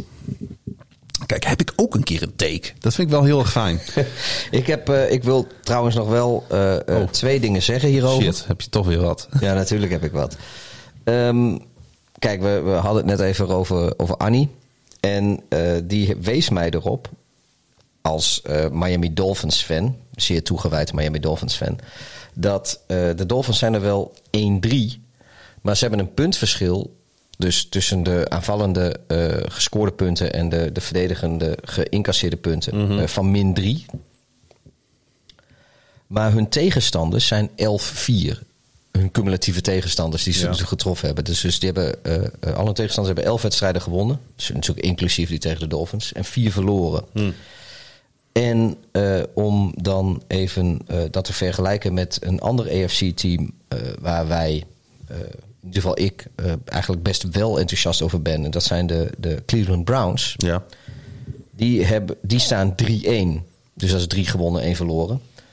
En die hebben een puntendifferentieel van eh 2, min 2. Dus ze hebben twee punten meer tegengekregen dan ze gescoord hebben. Maar hun tegenstanders over de eerste vier weken zijn 6, 9 en 1. Dus eh, eh, natuurlijk, verliezen is verliezen, winnen is winnen. En eh, dat is wat telt. Maar als je iets dieper in de cijfers duikt, dan eh, zijn de Dolphins misschien niet zo slecht als hun record doet vermoeden. Nee, toch lopen de mensen niet echt warm uh, voor de Dolphins nee, in Miami. Niet, maar ik wou het gewoon even gemeld hebben. En dat, wat een beetje een... een uh, ik vond het een leuke woordspeling dat de mensen er niet warm voor lieven. Maar goed, ik denk dat kwartje bij de meeste mensen niet viel. Ja, bij mij ook veel te laat. Ja, uh, maar waarom zeg ik dat? de Dolphins mogen van, van de stad en van de staat Florida publiek aanwezig hebben. Ze konden 13.000 man op, de, op, de, op precies rond 13.000 man ontvangen. Er werden 12.369 kaartjes afgenomen. Dus de Dolphins hebben niet eens hun stadion uitverkocht gekregen in deze toch wel bizarre tijden. Nou, ze hebben toch 12.000 kaarten verkocht. En dat is ongeveer net zoveel kaarten als dat de Dolphins-fan kochten toen ik er was. Alleen toen waren de andere 70.000 kaarten voor Bears-fans. Ja, wat, wat, is dat dat, dat, dat, uh, dat de Dolphins hun stadion nooit vol krijgen? Is het zo vervelend om. Het, het, het ook tegen, Kijk, nu de, tegen, een, tegen een mooie tegenstander. In, in, in Miami vinden ze gewoon. Fitzpatrick is, is on the move, on the roll. In Miami vinden ze gewoon dat uh, zij het. Uh, zij hebben het perfect season. Daar gaan ze prat op. Ja. Ik heb zoiets van, ja jezus, het was maar 14 wedstrijden. Dus 14-0 gaan in een seizoen is, is veel makkelijker dan 16-0 gaan in een seizoen. Maar goed, Miami Dolphins de, uit 1972 zijn het enige team dat ooit ongeslagen de Super Bowl won. En dat noemen ze de perfect season en het perfect team. Ja, dat is gewoon kloten. Want dat betekent gewoon dat, er voor, dat voor Miami wordt het nooit meer beter. Dus waarom zou je nog heen gaan? Oké, okay, zullen we het daarbij laten? Uh, ik wil nog wel even zeggen trouwens, ja? uh, Jamal Adams, die uh, afgelopen zomer van de New York Jets naar de Seattle Seahawks is gegaan. En die een, in Seattle een uitstekend seizoen aan het draaien is. Die, die had zichzelf voor Monday Night Football even op, op Twitter op de foto gezet. Ja. Dat hij met zijn Seahawks helmpje voor de televisie stond. Er was een dikke toeter te zien op die... Uh... Ja, er lag een enorme joint in, uh, in de asbak die zichtbaar was op die foto. Dus die foto die was vrij snel uh, van Twitter verdwenen. En vijf minuten later stond exact dezelfde foto met exact dezelfde Jamal Adams in exact dezelfde pose met exact hetzelfde bijschrift. Weer op Twitter, alleen de asbak was nu leeg. um, Ja, dat zijn mooie dingen. Ja, ergens, ergens kijk... Uh, Ook hypocriet ik, natuurlijk. Ja, ik, ik vind het ergens een beetje jammer. Want uh, in Washington, waar de Seattle Seahawks spelen... is het gewoon legaal om uh, mm -hmm. marihuana te gebruiken en joints te roken. Voor de NFL niet. Maar laten we ook niet doen alsof het performance enhancing is of zo. Ik bedoel, niemand wordt beter van een joint uh, ik, ben, uh, ik ben daar geen kenner van. Ik ben meer een kenner van de alcoholische versnaperingen. Oh, daar word je ook niet beter van trouwens. Uh, nog even voor de luisteraars, hè, zodat ze dat wellicht kunnen bestellen. ja, ik heb een, ik heb een heerlijke Poolse IPA net opengetrokken. Dat heet de Zimia Ob Pinta. Mm -hmm. Geloof ik. de, de exacte naam en de barcode die komen denk ik wel via onze social media kanalen voor de mensen die dat willen bestellen. Het is een, een double dry hopped New England IPA met, met 6,2% alcohol. Komt uit Polen. Het is best lekker. Ik en, vind deze zeer lekker. Ja. We, kunnen hem aanbevelen. We kunnen hem aanbevelen. En ik stel voor dat we de luisteraar die volgende week de leukste, leukste vraag uh, inzendt. Of het beste biertje adviseert. Ja, die gaan wij een, uh, een lekker biertje toesturen. Gaan we doen. Dat gaan we doen. En die kiezen wij dan uit. Uh, we de... houden allebei van hazy New England IPA's. Dat je dat alvast weet. Dan was er een, uh, een lichte aardbeving weer in Groningen. Maandagochtend. Want ik viel uit mijn bed toen ik de uitslag van Eagles at 49ers zag maandagochtend. Dit is zo slecht. 25, 20. Ja, nee, kom op nou. Uh, nee, nee, nee. Ja. En, en, en uh, vorige week gaven wij nog af op de Eagles vanwege dat gelijkspel tegen de Bengals. Maar dat uh, heeft ze nu de koppositie opgeleverd, Pieter. Ja, ik, ik, ik kan me nog. Ik zie mezelf hier zo zitten een week geleden aan dezezelfde tafel. Met misschien wel dezelfde microfoon. En ik zei van. Ja, die Doug Peterson, waarom gaat hij niet voor de winst? Het is toch hartstikke laf om voor het gelijke spel te gaan. Uh, wat een lafaard. En aan de ene kant vind ik dat nog steeds. Aan de andere kant, dat gelijke spel levert Philadelphia nu de koppositie in de divisie op. Want met één gewonnen wedstrijd, twee verloren wedstrijden en één gelijkgespeelde wedstrijd. Gaan ze vier bovenaan in uh, de shitshow die de NFC East is. Maar god, wat is dat voor divisie? Ja, en aan de andere kant uh, lijkt het toch op dat blessures de 49ers nu toch echt wel een beetje beginnen op te breken. Ja. Uh, voor Philly was het tijd dat andere spelers opstonden. En dat gebeurde zo. Ving Travis Fulgham. Wie? Travis Fulgham. Mm -hmm. Die ving een uh, go-ahead uh, 42 jaar touchdown pass van Carson Wentz. Met toen nog vijf en een halve minuut, dacht ik ongeveer. Ik denk dat er twee blok. mensen zijn shirtje droegen toen dat gebeurde. En dat was waarschijnlijk zijn vader en zijn moeder. Ja. En ook uh, Alex Singleton uh, re retourneerde, die ken ik ook niet zo goed, retourneerde een uh, interceptie voor een score om de Eagles uiteindelijk naar een 25-20 winstpartij te leiden op Sunday Night Football. Waarbij dus de Mullins interceptie uiteindelijk bepalend was. Waarna CJ Beddard weer eens mocht komen opdraven. Ja, maar kijk, weet je... Het, het begint wel een beetje uit elkaar te vallen nu in nee, San Francisco. Maar dat Mullins geen goede quarterback is, dat hadden we natuurlijk vorig seizoen al gezien. Ja, maar zijn cijfers waren wel goed vorige week. Ja, maar dat, dat hou je niet eeuw. Weet je, als, als het talent er niet is, dan, dan kun je af en toe kom je leuk voor de dag. Maar Mullins is niet zo goed en CJ Beathard is ook niet zo goed. Ja, maar de Eagles zijn ook niet zo goed. Nee, maar miste wat hun, ik... zij nee, misten hun, hun top drie Nee, maar- wide receivers deze wedstrijd. Om nog even terug te komen op Ja. die, eh, eh, het feit dat eh, Doc Peterson zich zo makkelijk met de pootjes omhoog erbij neerlegde dat ze vorige week gingen gelijk spelen. Je bent de coach van de Philadelphia Eagles. En dat is eh, zeker qua fanbase en qua pers en dus qua ogen die naar je kijken en kritieken die je krijgt, niet de makkelijkste franchise om eh te, voor te spelen Nee. of om te coachen. Dan speel je een seizoen wat iedereen enorm tegenvalt. En eh, je, scoort een, een touchdown. En daarmee kom je voor, misschien voor het eerst in het seizoen op voorsprong. Maar in ieder geval, vol- volgens mij is dat je eerste touchdown waarmee je op voorsprong komt. En dan ga je meteen voor een two-point conversion. Ja. Ik vind het, weet je, dan logen straft eh, Doc Peterson en de Eagles wel een beetje de kritiek die we gaven. Want ja. Die niet lukte. daar gaat het niet om. Nou ja, Ze lieten. de Nee, winnende maar, coach heeft altijd gelijk, hè? nee, maar ik bedoel, dan weten de, de, de Niners ook gewoon van: oh fuck. We- ze komen hier niet om, om te spelen, ze komen hier om te winnen. Dat, dat is wel een beetje wat je dan uitstraalt. Nou, En- misschien hebben ze dat dan. Misschien hebben ze naar onze podcast geluisterd. Het zou best kunnen dat. eh dat Pietersen goed Nederlands spreekt. En dat hij op Spotify ons tegenkwam. Dat hij gehoord heeft dat ze maar eens voor de winst moesten gaan. Maar ja, Ja, ik vond het gewoon echt verrassend. Weet je, de 49ers, ja, tuurlijk. eh, dat- die hebben echt on- onwaarschijnlijk veel pech met blessures. Maar hebben natuurlijk in de basis met natuurlijk ehm, eh, de, de, grote, de, de grote tight end in de league. Oh, eh, Kittle? Hebben ze natuurlijk zoveel talent daar nog rondlopen. En eh, hij pakte Ja. weer meer dan 180 yards. En dan weet je. Ja, maar volgens mij kun je Kittle ook gewoon quarterback laten spelen. En het dan, ook wel knap hoor. Verliezen van de Eagles eh, primetime in eigen huis.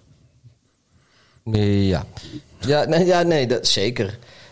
Wat ik me wel afvraag nog, dat, of dat wil ik jou echt vragen. Denk jij dat Carson Wentz terug is? Want hij had een paar eh, nou, ja, acties dat ik dacht van... wow, maar hij, had, hij gooide ook wel een paar ballen. Dat, dat typisch op die, op die Wentz manier, weet je. Dan lijken ze te zeilen, maar ze vallen precies waar ze moeten. Eh, hij weet je, van, die, van, Ja, die- ja. van zijn MVP-seizoen tot hij geblesseerd raakte. Wat was dat, 2018?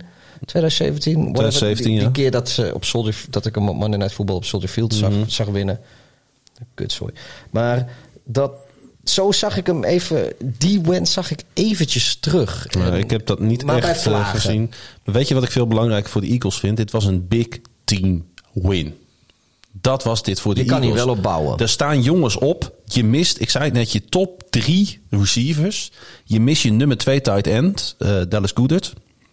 En die Fulgham, waar ik het net over had, die had hiervoor nog nooit een bal in de NFL gevangen.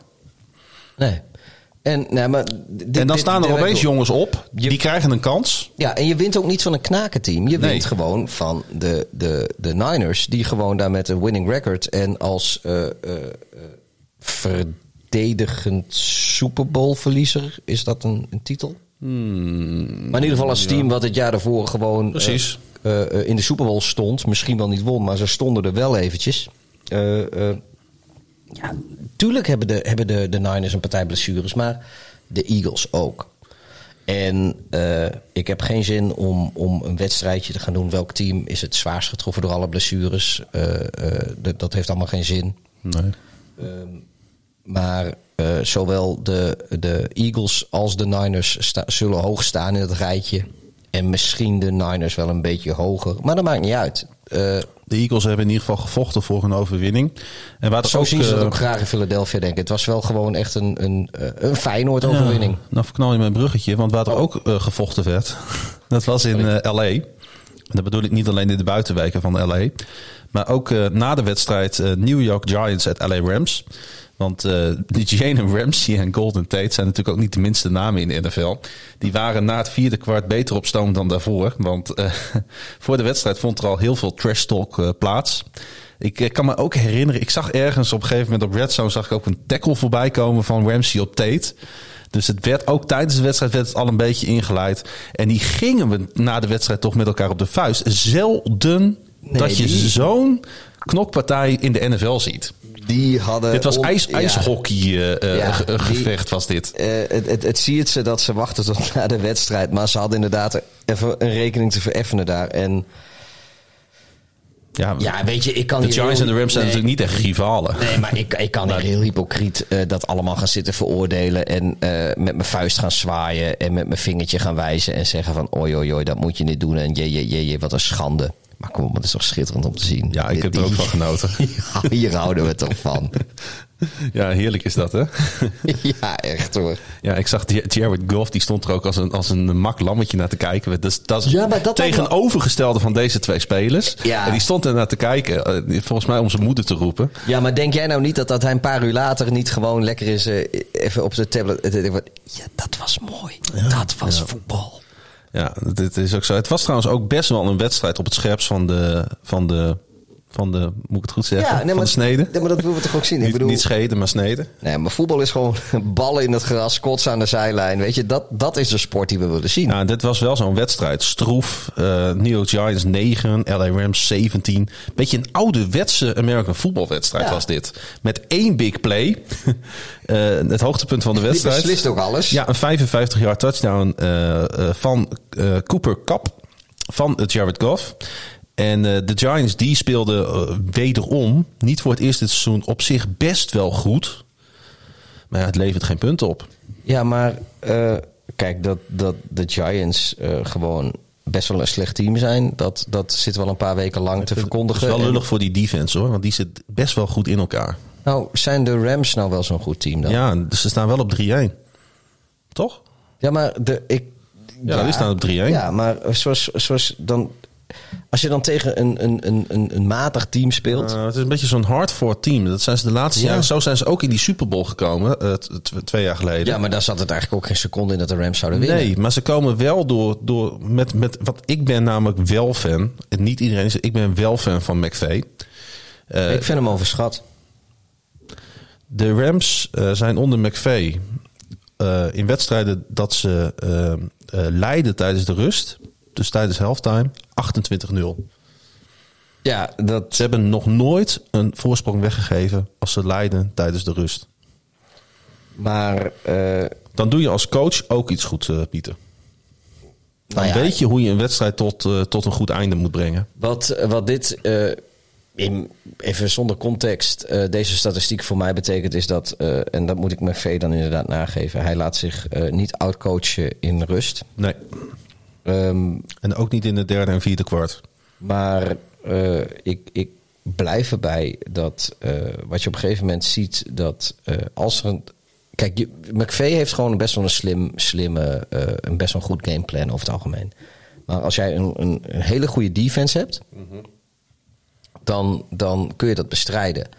En eh, we hebben dat de Patriots zien doen in de Super Bowl. We hebben dat de Detroit Lions zien doen in het reguliere seizoen. We hebben de Philadelphia Eagles wel eens zien doen in het reguliere seizoen. We hebben de Chicago Bears wel eens zien doen in het reguliere seizoen. Eh, dan blijft er van, van, van, van al dat exotische eh, aanvalsplannerij eh, van, van, van McVay en Goff gewoon weinig over. En dan Ja, is ga- eigenlijk best gemiddeld. Maar ik ga goed, hier ook niet zeggen dat zij een Super Bowl, eh, Nee, nee, eh, nee, eh, ik- potentiële nee. Super Bowl contender zijn. ik denk nog steeds dat de Rams het derde team in de NFC West zijn. Nou ja, goed. Ik wil ze iets meer kudos geven dan, eh, dan jij dat doet. We, gaan ze, we blijven ze volgen, want het is wel een interessant team. een biertje op. En ze kunnen het ook eh, met name in hun eigen divisie alle tegenstanders lastig maken. Ehm, Ja, maar alle tegenstanders in hun divisie kunnen het hun ook lastig ja, maken. natuurlijk. En dat zie je gewoon niet, niet altijd terug. Ja, eh, een ander team wat eh, eh, misschien dan ook wel een beetje tegenvalt in die divisie, dat zijn de Arizona Cardinals. Eh wil ik het zo wel even over hebben, maar ja, Pieter, weet je, er was een tijd dat dokters zich afvroegen of Teddy Bridgewater ooit nog normaal kon lopen. Laat staan quarterback spelen in de NFL. En dan is daar opeens in die wedstrijd een moment dat Bridgewater uit de pocket breekt. Twee verdedigers duwt.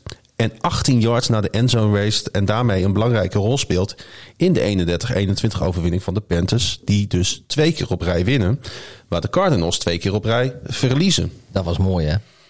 Ja. Dat, dat, ja, dat, dat, dat was echt heel mooi. Ik kan echt Eh, genieten van spelers die afgeschreven zijn. Eh, Alex Smith is ook zo'n voorbeeld Ja. in de NFL van jarenlang revalideren. Je weet dat je er eigenlijk dat het vrij kansloos is dat je er bovenop komt. En, en ze vroegen na de wedstrijd ook. Ik, ja, ik ben echt fan van Bridgewater. Ze vroegen na de wedstrijd ook. eh, eh, denk je daar dan bij na? Op het moment dat je zo'n 18-yard run eh, de, tot voleinding brengt. Hij zegt nee. Als het goed is, niet. Nee. Hij zegt totaal Nee, niet. nee, ik ben alleen niet. maar Dat- bezig met het moment. Dat gaat op instinct.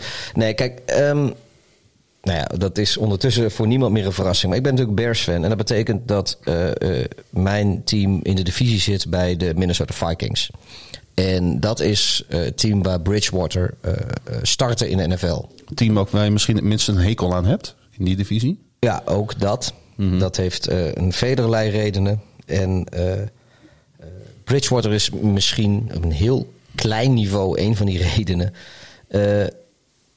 Ik heb mij als Bears-fan even zorgen gemaakt over. Want eh, wat, wat de Vikings en de Bears gemeen hebben, is dat eh, geen van beide eh, serieus fatsoenlijke quarterbacks voor hun team weten te krijgen.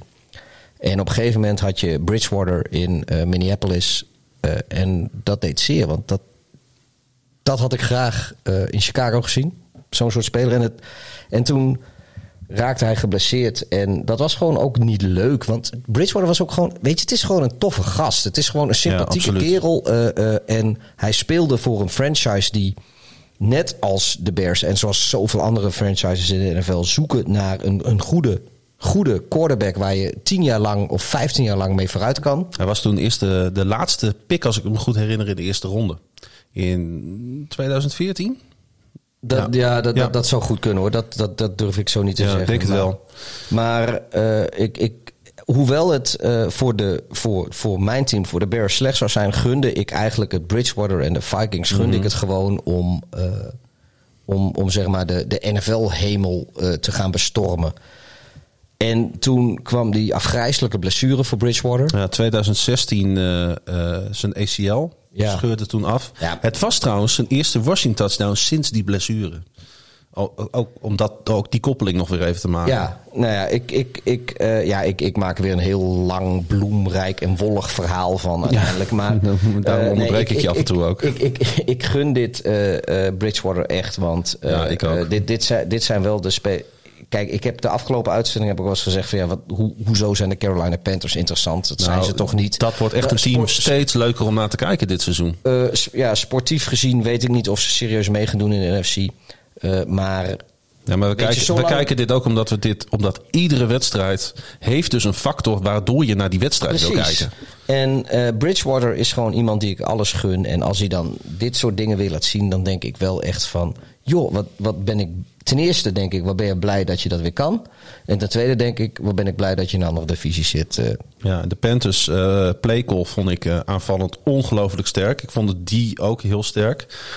Maar juist door die aanvallende playcall wisten ze Kyler Murray veelal van het veld te houden. Murray gooide ook voor drie touchdowns. maar, maar 133 yards over, door de lucht. Dus ja, het was een, eigenlijk was de gameplan van de Panthers, wat een minder team is dan de Arizona Cardinals. gewoon doorslaggevend. En waardoor deze wedstrijd eh, gewonnen werd. Ja, wij hadden, we hadden Arizona allebei op winst volgens mij voorspeld. Ja. Ehm, dus in die zin is de overwinning voor de Panthers is verrassend. Maar het was voor, voor Kyler Murray inderdaad niet zijn beste wedstrijd. Maar er zitten wel weer, hij heeft wel weer dingen laten zien voor de, voor de highlight reel hoor. Ik bedoel, eh, kom op man, er, er, er zitten... Het was eh, eh, zo'n wedstrijd waar je van tevoren niet zoveel van verwacht. Maar die gewoon ook voor de neutrale kijker gewoon leuk was om te kijken. er zaten zoveel, zat gewoon- er zaten zoveel leuke dingen in, joh. Dat is echt. eh dat, dan zie ik zo'n. de- ik heb die NFL draft zitten kijken en dan kwam die naam van Gross Matos voorbij. eh, terwijl jij even een bier gaat halen in de keuken. Ehm, ik heb niet zo'n heel groot huis, dus eh, Pieter is zo weer terug. Eh, eh, daar zit ik naar, naar te kijken. En dan, als je dan echt naar zo'n wedstrijd, voor zo'n wedstrijd gaat zitten, dan vallen dat soort dingen inderdaad op. Kan ik gelijk doorgaan naar ehm, de Ravens, de Baltimore Ravens, die op bezoek gingen in Washington. Is overigens de, de, de enige echte derby in de, in de NFL. Want tussen de stadions van de Baltimore Ravens en van Washington voetbalteam zit slechts 53 kilometer, Pieter. Dus mag je dan in Amerika zeker van een derby spreken? Nou ja, ik heb een elektrische fiets. en die heeft een, eh, een. Als ik hem op de maximale ondersteuning zet, moet hij volgens mij 60 kilometer kunnen halen. Dus dat houdt in dat ik van eh MT Bank Stadium naar het stadion van eh FedEx Field. voetbalteam Ja. kan fietsen. Ja, de Dat is gewoon dichtbij. Ja, die, die, die jongens konden ook gewoon in hun eigen bedje slapen van de Ravens. Eh, gewoon in de bus, in de teambus. Naar, eh, naar de wedstrijd. De, de, spelers van de Ravens gaven naar de wedstrijd aan. Dat voelde een beetje als college, zeiden ze weer. Ja. Weet je, dat je, of, of als high school eigenlijk. Dat je in, in zo'n bus gaat zitten en met elkaar naar een wedstrijd. Want dat is heel ongebruikelijk in de NFL. Want alles gaat per Ja, vliegtuig. eh, het was natuurlijk sowieso voor NFL-spelers voelde het als college of high school. Want eh, de spelers die uiteindelijk eindigen in de NFL, die waren eh, in college. Maar sowieso in high school waren dat al toptalenten. Dus die zaten bij goede teams.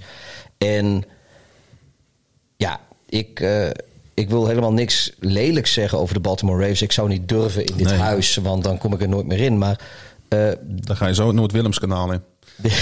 dit is natuurlijk nooit eh, een, op voorhand een, een spannend affiche geweest. Of een affiche waarvan Nee, de, de echte Ravens-fan zegt van... nou, dat weet het, ik niet. Het was ook echt. Ik denk Het was zelfs. een heerlijke wedstrijd om naar een nederlaag te mogen spelen. Ja. Om de hoek.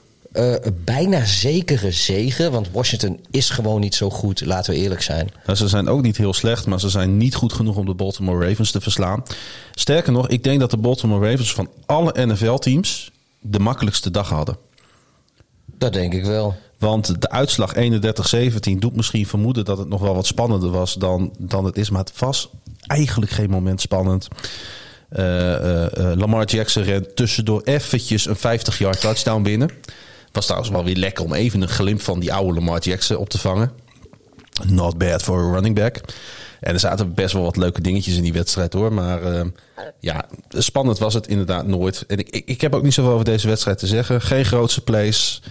Eh, misschien is dat dan nog wel. eh, dat, dat, ik zat erover na te denken. Hoe moet ik nou deze wedstrijd schetsen? Geen grootste plays, wel conversion plays. Snap je wat ik daarmee bedoel, Pieter?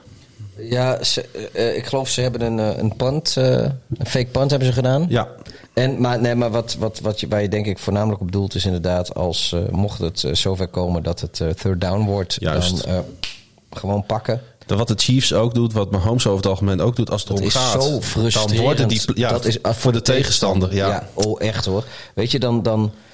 En als je ze dan een keer stopt op third down en het wordt fourth down en ze gaan ervoor dat ze die... En niet alleen, weet je, dan is het fourth and one of fourth and two. En het is als ze, of third and one of third Nou, and het two. was op het is niet alleen dat ze hem pakken, maar dat ze dan ook nog gewoon 6, 7, 8, misschien wel 12 of Ja. 15 yard eroverheen pakken. Dat is zo demoraliserend. eh, nou ja, laat ik zo zeggen, ik heb nooit, eh, nooit gespeeld. Dus eh, voor, als, als supporter eh, is dat verschrikkelijk demoraliserend. Dus ik kan me voorstellen dat het als speler ook een beetje zo voelt. Want dan denk je, waar doe ik het voor? Ja, de Baltimore Ravens gingen er op een gegeven moment zelfs op 4 en 9 voor. Eh, eh, Sam Dat is Koch. gewoon trollen toch eigenlijk? De, ja, de, de, pan, de, de, de panter van de Baltimore Ravens, die gewoon een 15-yard completion gooit in, met een fake punt. Dat je ook denkt, ja, Het is helemaal niet nodig om dat te doen in die wedstrijd. Hoewel op dat moment de stand nog anders was, maar... Ja, ik, ik, Ja. ik moet wel zeggen, het is natuurlijk eh, hartstikke leuk om te zien. En v- zeker ook voor de neutrale eh, toeschouwer. En zijn toch de voor de Ravens momenten dat je even het opspringt. Ja. Ja. Voor, de, voor de Washington voetbalteam fan is het eh, denk vernederend. ik vernederend. Ja. Maar aan de andere kant denk ik, waarom zou je in, in een wedstrijd... Ja, ik wil, een, ik wil hem niet per se een gewonnen wedstrijd noemen, hoewel dat natuurlijk wel zo was. Maar het is in ieder geval een wedstrijd die zeker niet lijkt verloren te gaan. Je playbook zo opengooien voor de rest van het seizoen. Nou, daar heb je een punt. Ja, en die punt was fake kant, in ja. de wedstrijd. Ja, aan de andere kant, je moet het ook oefenen, weet je. Het is allemaal leuk als je dat de training doet tegen teamgenoten. Ah, maar misschien, eh, eh, in, misschien- Het, in het wild tegen een, tegen een echte andere tegenstander is het... eh, Misschien zat er wat anders achter, want Sam Koch is een man van de, van de wiskunde, van de cijfertjes. En misschien wist hij dat hij eh, met een eh, completed pass eh, de only player in de NFL werd met een perfect 100% completion rate. Wanneer je minimaal zeven attempts in je carrière weet te volbrengen. hoe was het bij eh, zes attempts geweest dan? Ja, dan, ik- nou, de, ik heb geen idee. Ik weet in ieder geval dat Nee, dit een record ja, is. Nee, ik, ik, ik, ik, ik snap het. Ja. Kijk, we weten hoe Amerikanen zijn met records. En zeven, zeven attempts is lekker zo'n arbitrair eh, iets. Maar nee, leuk voor eh, Sam Koch. Koch. Koch. Koch, Kok. Koch. Kok. Ach, het is in ieder geval leuk om het eens een keer over een panter te hebben, want dat zijn ook mensen. Ja, punters en eh, er was nog meer nieuws bij de Baltimore Ravens, want ehm, eh, Humphrey, Marlon Humphrey, die eh, tekende een vijfjarige contract extension te waarde van 98 miljoen dollar. En hij, eh, ja, hij leverde er ook gelijk trouwens weer met een forced fumble in die wedstrijd. En eh, de Ravens zijn gewoon goed bezig, die zijn goed aan het bouwen. En op het moment dat ze Lamar Jackson moeten gaan betalen, dan moeten ze heel goed gaan kijken wat ze met het geld moeten gaan doen. Ik wil trouwens nog even één ding benoemen. Even, even wat niks met het spelletje te maken heeft, maar dat is Ron Rivera. De toch wel eh Run. dus buitengewoon sympathieke coach van de Carolina Panthers voor, voor vele jaren. Die eh, nou heel ziek is, eh, heeft kanker. Het ziet er niet goed uit. En tijdens de wedstrijd moest hij meermalen moest hij op de bank zitten. Je zag aan hem dat het niet goed met hem ging. En na de wedstrijd zei hij tegen de pers: Ik wil naar huis en ik wil naar bed. Toen dacht ik wel van oeh, dit is geen NFL headcoach. Met alle respect, want hij verdient alle respect. Maar is dit wat eh, de Washington voetbalteam ja, kan helpen? Ehm, Kijk, moet, moet, ik- moet hij nou, niet. Moet, je- nee, met andere woorden, ik ben dat serieus. Ook voor zichzelf moet hij niet tijdelijk een stapje terug doen. ik, kijk, eh, eh, We Ron, kunnen dat niet voor hem invullen. Hè? Nee, laten, kijk- we, laten we dat ook zeggen. Ron Rivera is eh, eh, natuurlijk een soort monument in de NFL. ongelooflijk likable hij ook. is van een andere generatie als wij. Kijk, Ron Rivera als speler, eh, eh, hij was eh, van de 85 Bears. Mhm.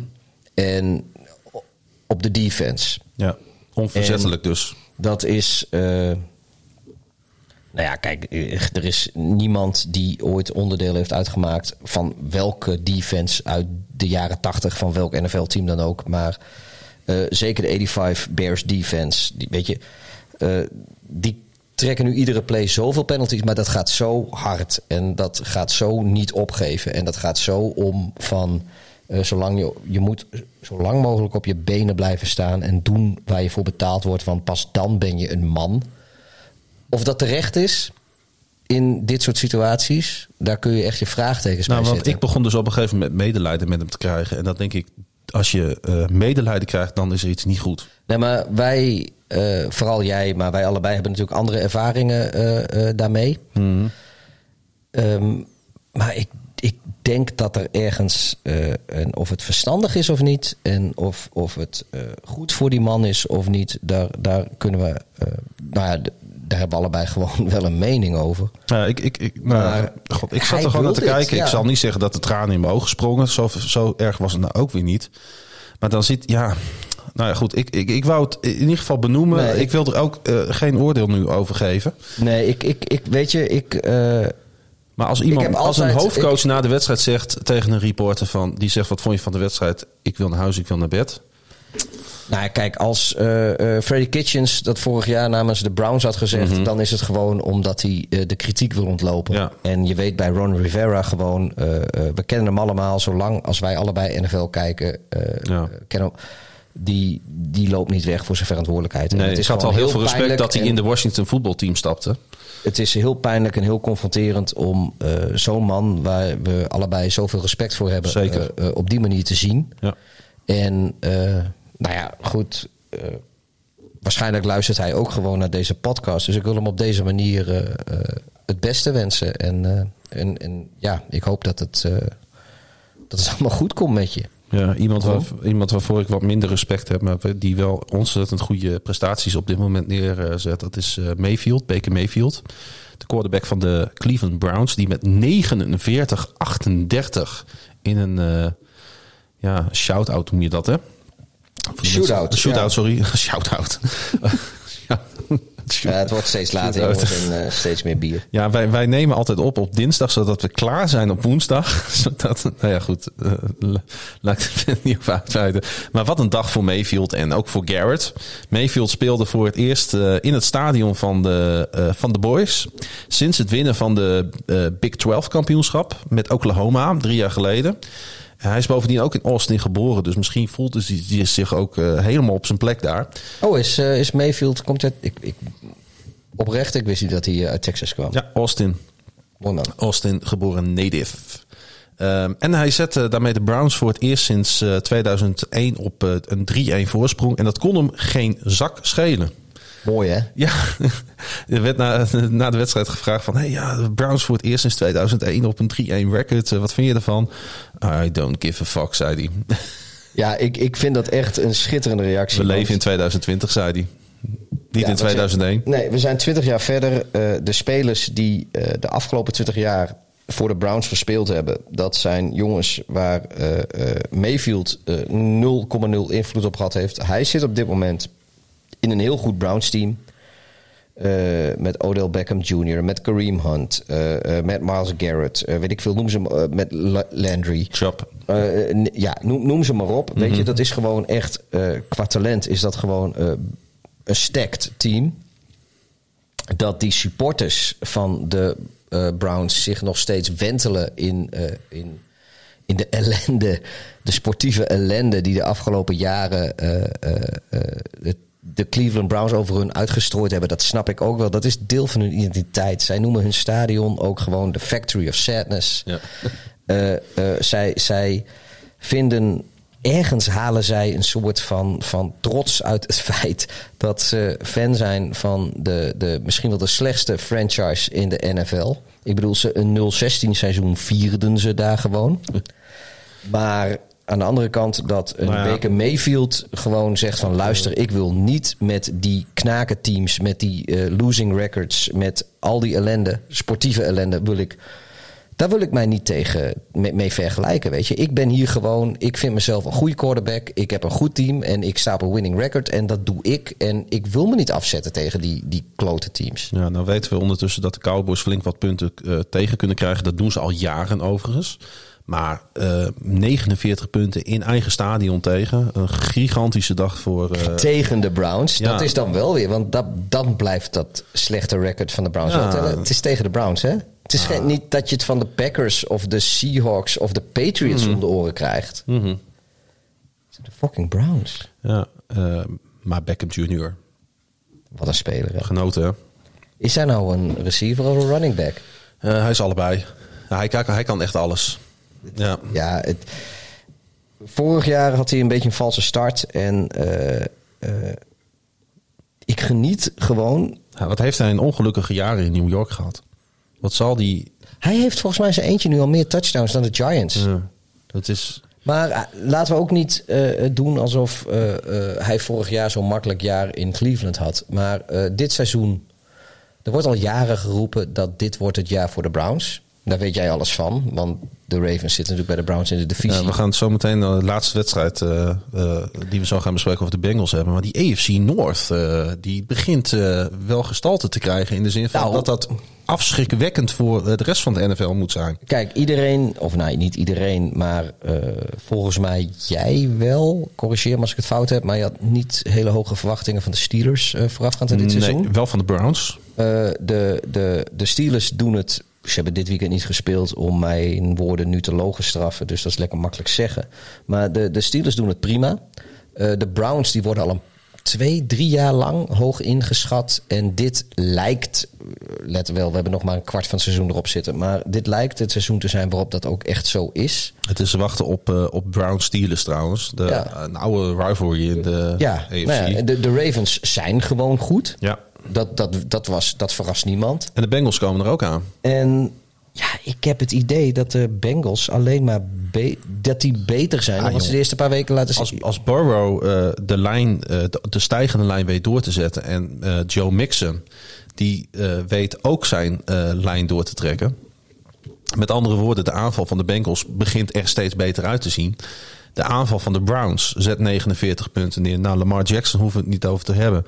En Big Ben is ook een genot om naar te kijken in de eerste drie weken.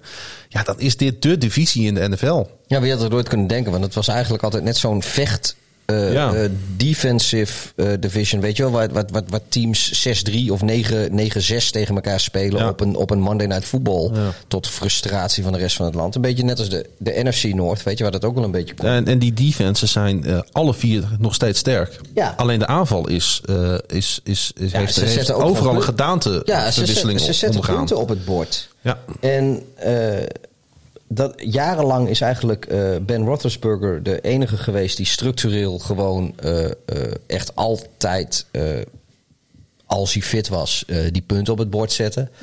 Flecko die koos zijn momenten en over het algemeen waren dat de goede momenten. Ja. nou ja, en de Steelers en de Browns, of sorry, de, de Bengals en de Browns, die hadden, die hadden dan niet zoveel. Maar nu lijkt het erop. Baker Mayfield en de Browns. ik weet niet of Mayfield nou in één keer een veel betere quarterback geworden is. Maar ik denk dat de playcalling is gewoon beter geworden. En hij kan nu de, de Landry's en de, en de Beckhams ja. en, en, en de Chops. En de, hoewel die is geblesseerd nu, geloof ik. Uh, Chop uh, is geblesseerd uitgevallen en het ziet er niet goed uit. is de rest van het seizoen meteen, hè? Moi, dat, dat heb ik nog nergens gelezen, maar... Uh, Voorlopig in ja, ieder geval. Ja. Maar, maar, goed, Kareem Hunt is daar ja, weet je, En ik las ook ergens dat iemand zei... Joe Burrow heeft ehm, heeft baat bij deze sterke divisie. Ja, Want hij... gaat zes keer per seizoen tegen deze teams spelen. En daar kunnen de Bengals alleen maar beter van worden. Ja, maar dat geldt natuurlijk ook in zekere zin voor, voor Mayfield en, en voor Lamar ja, Jackson. Ja, precies. Dus die, die, die jonge jongens, die kunnen alleen nog maar groeien. Dit gaat leuk worden. Ja, of, dat... of, of de jonge jongens, uh, dat bijvoorbeeld een Burrow, mm -hmm. dat die uh, best wel goed is. Maar om, kijk, het is geen schande om, om je eerste twee, drie, vier jaar in de NFL niet zo goed te zijn als een, een uh, Ben Roethlisberger mm -hmm. of een uh, Lamar Jackson. Want die, die is in een perfect storm terechtgekomen daar in, in Baltimore. Of misschien zelfs een Baker Mayfield. En dat hem dat dus juist uh, een beetje opbreekt. Terwijl als die in een, in een andere divisie had gespeeld dat, maar goed, weet je, dat blijft speculeren. Dus ik weet niet, ik weet niet nou, of ik snap wel wat je bedoelt te zeggen. Ja. eens ben. Nee, oké. Okay. Um, uh, toch nog heel even ook het over de Cowboys hebben zonder uh, de Browns tekort te doen. Want Prescott gooit meer dan 500 yards, vier touchdowns. En het levert de Cowboys helemaal niks op. Ja, het levert Mike McCarthy een plek op de hot seat uh, misschien wel op. Jerry Jones heeft de offense die hij uh, al jarenlang wilt. Ja, maar de defense uh, is... ja, nee. Ja, als, ik bedoel, die, die, onze grote vriend Dak Prescott... die, die klapt er 35 punten per wedstrijd klapt hij op het bord. Mm -hmm. En hoeveel wedstrijden heeft hij uiteindelijk gewonnen? Want... Eén, één, één ja, hè? Dat is toch triest? Ja, ja bedoel, het is... Kijk, in, in, uh, je, je, hebt zeg maar van die, van die, van die uh, franchises waar ze een defensieve cultuur hebben. En dan zeggen ze gewoon van, uh, zolang wij niet meer dan 20 punten tegenkrijgen, dan hoeven we alleen maar een offense te hebben die 21 punten op het bord zet. Ja. En dan doen we, doen we mee. Nou ja, in Detroit hebben ze een. Of eh, Detroit, sorry, Dallas. Hebben ze een, eh, een offense die, eh, die 35 plus punten op het bord zet. Iedere week. Mhm. Ze verliezen steeds. Ja. Dat is toch bizar? Ja, dat is- is, dat is, Ze hebben natuurlijk geen makkelijke tegenstanders gehad, maar het is, eh, het is inderdaad bizar. Eh, ik, ik, ik, ik, ik, ik weet, ik kan het ook heel lastig. eh, ik ben ook geen analist. Ik ga me ook niet voordoen als analist. Ik vind het gewoon leuk om NFL te kijken en er af en toe wat over te praten. Maar ze zullen moeten uitvinden hoe ze naar wedstrijden gaan winnen. Anders gaan de Eagles namelijk gewoon naar de playoffs in die divisie. Nou ja, goed. Hey, eh, we hebben het over één team nog niet gehad. Dat zijn de Jacksonville Jaguars. Een beetje, ik vind het een beetje sneu voor eh, Gardner Minshew. Die best wel goed staat te gooien. Maar eh, hij heeft zoveel... eh, hij heeft een aantal hele goede spelers om zich heen staan. Maar hij heeft ook echt trash om zich heen staan. Ze hebben natuurlijk de laatste jaren veel weggetrade. Jacksonville heel, veel, heel veel weggetrade inderdaad. Ja, en dan verlies je dus... dan, dan zijn de, de, de Jaguars dus aan de beurt... om als eerste van de Bengals en Joe Burrow te verliezen. Zo gaat dat dan in de NFL. Ideale wedstrijd wat dat betreft voor Burrow... om, eh, om zijn eerste win binnen te slepen. En eh, ja, de Jaguars eh, gaan toch gewoon een rol in de marge spelen, Pieter. Ja, eigenlijk deze hele wedstrijd is natuurlijk een wedstrijd in de marge. Want we hebben het net erover gehad hoe sterk de AFC North is. Ja. Ehm, met alle respect voor de Bengals en Joe Burrow. Maar die gaan gewoon niet mee kunnen doen in dat geweld. En ehm, het is leuk voor de toekomst van de NFL dat een speler als Burrow zijn eerste overwinning pakt. En ehm, ja, Mixen natuurlijk is gewoon een, een beest van een running back. Dat is voor mensen die hem hebben in hun fantasy team ook. Zo, ik had 33 punten. Nou ja, dat, ben ik, eh, dat, dat, dat, dat gun ik je van harte. Ik, eh, zoals je weet, eh, ben ik dit ik, seizoen ik niet zo... be- alles hoor. Ik ben niet zo enthousiast met fantasy dit seizoen, zoals je weet. Ehm, maar wat kunnen we verder over die wedstrijd zeggen? Weet We gaan voorspellen, de, de, Pieter. De Jaguars die Ja. vallen tegen en de Bengals, eh, ik ben blij voor ze. Maar eh, in Ik het ook. grotere, grotere geheel van dit seizoen Mhm. is het denk ik niet heel relevant. Oké. Hey, eh, vorige week stond je, had je, stond je behoorlijk voor als het gaat om de voorspellingen tussen ons tweeën. Ja, toen werd ik cocky en... eh, Ja, heb ik je. Nou, ik zal niet gelijk gekomen zijn met je, maar heb ik, eh, ben ik dichterbij gekropen in het klassement. stukken, stukken dichterbij. Wat Eh, is de nieuwe tussenstand? Ik moet even, even- even alles erbij pakken. Ja. Een momentje. En je moet in je microfoon praten. Even kijken. Ik heb hier... Want voor de goede orde, ik had. eh, Waar heb ik het gelaten? Ik, ik had een heel mooie... ja, je kunt hem niet vinden. Dat geeft niet. Oh, wacht eens even. Ik, eh, nee, dit is die van vorige week. Oh, Eh, ik heb ze wel misschien moet, moet je wat minder van die Poolse IPA's drinken, Pieter. Ik weet nog wel eh, dat jij... Ik stond vier wedstrijden op je voor en je hebt er drie om ingelopen. Dat weet ik nog wel. Ah, dus het is weer spannend. Dus het gaat, het gaat er weer om. Goed, hey, ik pak de wedstrijden van volgende week er gewoon bij. En Thursday Night Football is... Kijk eens, ik, ik, heb, ik heb alles erbij. nee. Oké, Eh, week 4, Denver at Jets. We zeiden al bij Denver, dus dat was eh, eh, Chargers at Tampa Bay. nou, laten we omwille van de tijd ze niet allemaal doornemen. Alleen degene waar wij anders voorspeld hebben. Indian, Indianapolis at Chicago, daar zei jij de Colts, ik zei de Bears. Nou ja, dat werden de, Ja. de Colts. Mhm. Ik dacht dat Detroit wel even van de Saints zou winnen. Dat gebeurde niet. Ik had ook gedacht dat New England van de Chiefs zou winnen. En ik blijf erbij als eh, onze grote vriend Cam Newton daarbij was geweest, was dat ook gewoon gebeurd. Dat meen ik echt. Dus eh, ik wil hier een, een COVID. eh, Hartstikke leuk voor je, maar week 4 staat in de boeken, ja. ja, nee, ik wil hier gewoon een, een, een, een, een, een COVID-compensatie voor. Mhm. Ehm, Buffalo at Las Vegas. Daar zei jij trouwens gewoon keihard dat Las Vegas dat zou winnen. Ja. Ik zei Buffalo. Oké. Dus daar was ik gewoon wel weer veel beter. En jij zei ook dat Green Bay wel van Atlanta zou winnen. Ja, dat snap ik wel, maar ik zet Green Bay niet op winst. Maar lang verhaal kort. Jij hebt 11 goed voorspeld van de 15. Want laten we niet vergeten dat eh, eh, Pittsburgh at Tennessee niet gespeeld is. Uiteraard, ja. En ik had er 8. Dus je loopt 3 op me in, maar ik had 4 voor. Dus Oké.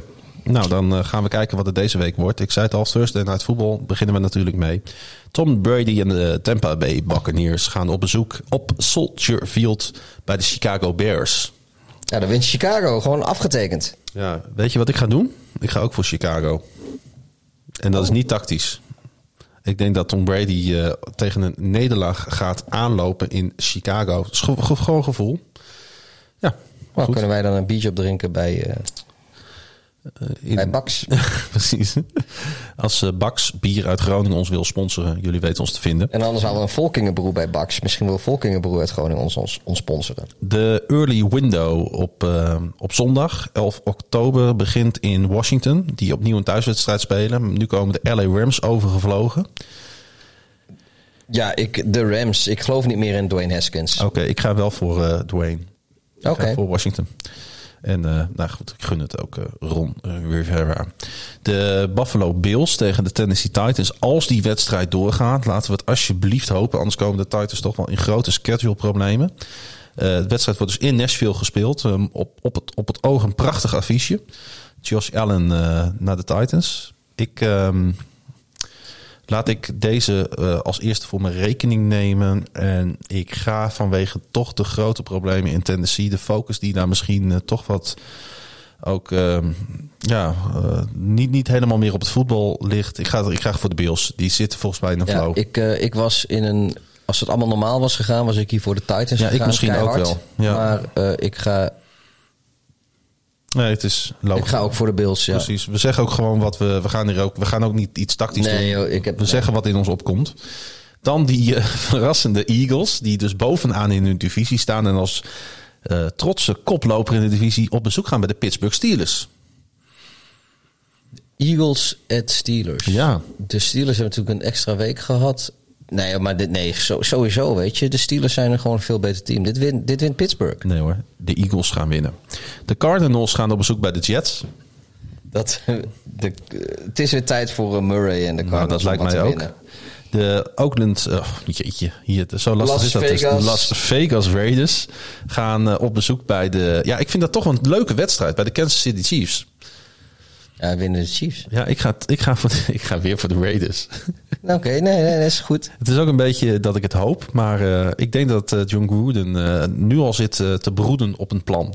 Ja, ik denk niet dat hij het nummer heeft. Ik, ik, ja, we hebben, het, er- we hebben het er vorige week over gehad, deze keer niet. Ja. Eh, de lines van de Raiders zijn denk ik gewoon niet genoeg om, om eh, weerwil te bieden aan, aan wat de Chiefs op het veld zetten. Oké, dan de Jaguars op bezoek bij de Texans.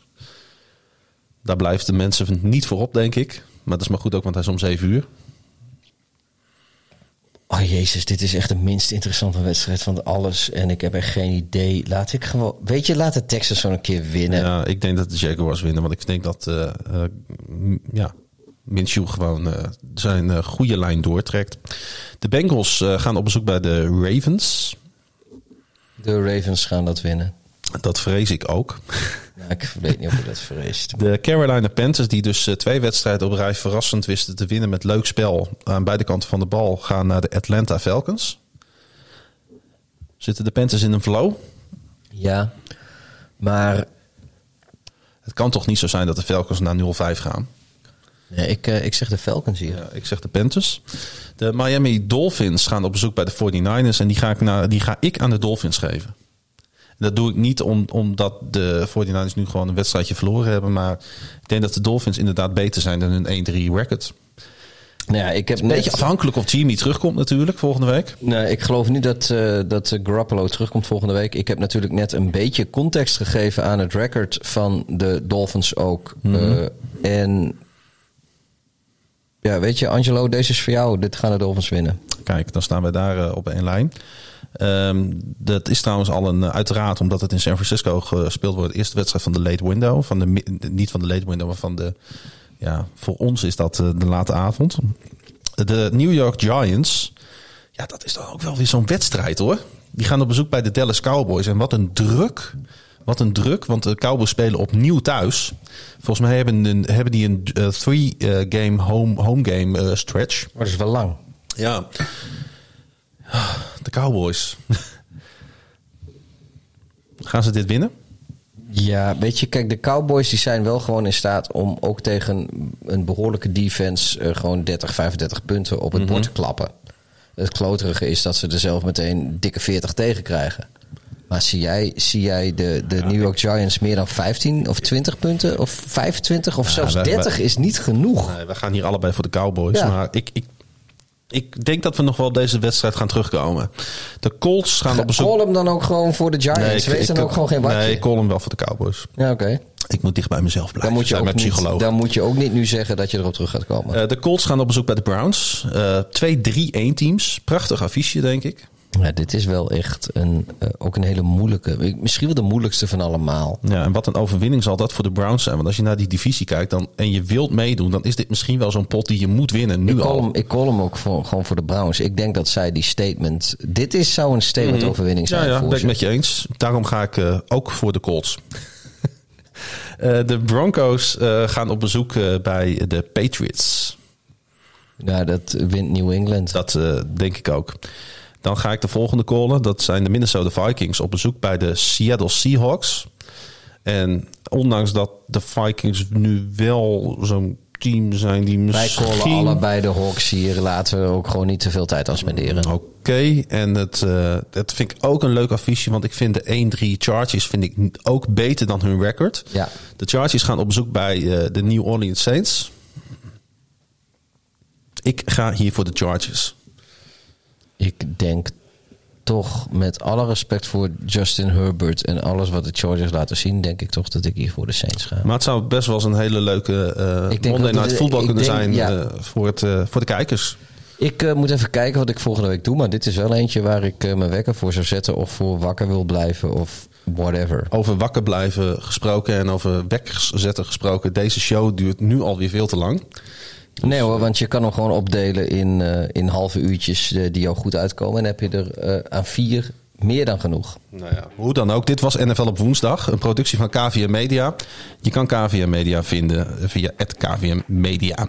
Je kan mij op Twitter vinden via @klaasiegun en dat moet je spellen met dubbel A, dubbel S, dubbel N. Je kan jou ook op Twitter vinden, Pieter.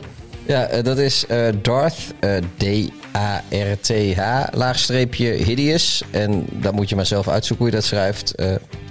Je kunt ook naar andere podcasts luisteren van de KVM Media. Kon veel minder. De podcast is een podcast over FC Groningen. Zwart-Wit, de podcast is een podcast over Heracles Almelo. En er is ook nog een... ehm, Dory So Radio is Ja, er ook nog, toch? Over de Groningse basketbalclub Dona. Mocht je daarin geïnteresseerd zijn, eh, nou, eh, zet ze een keer aan en eh, gaat, gaat dat luisteren. Voor meer informatie kun je naar kvmedia.nl surfen. Ik wil iedereen bedanken voor het luisteren naar deze podcast van 1 uur en drie kwartier. Het was Het is, wel gezellig. echt een, he- het is wel de beste van deze week van KVM Media. Ik, ik wil niet, niks, die andere podcast ook niet tekort doen. Maar wij zetten wel gewoon iedere week de beste podcast van KVM Media op internet. Oké. Gewoon feit. Beste maar weer. Beste maar weer.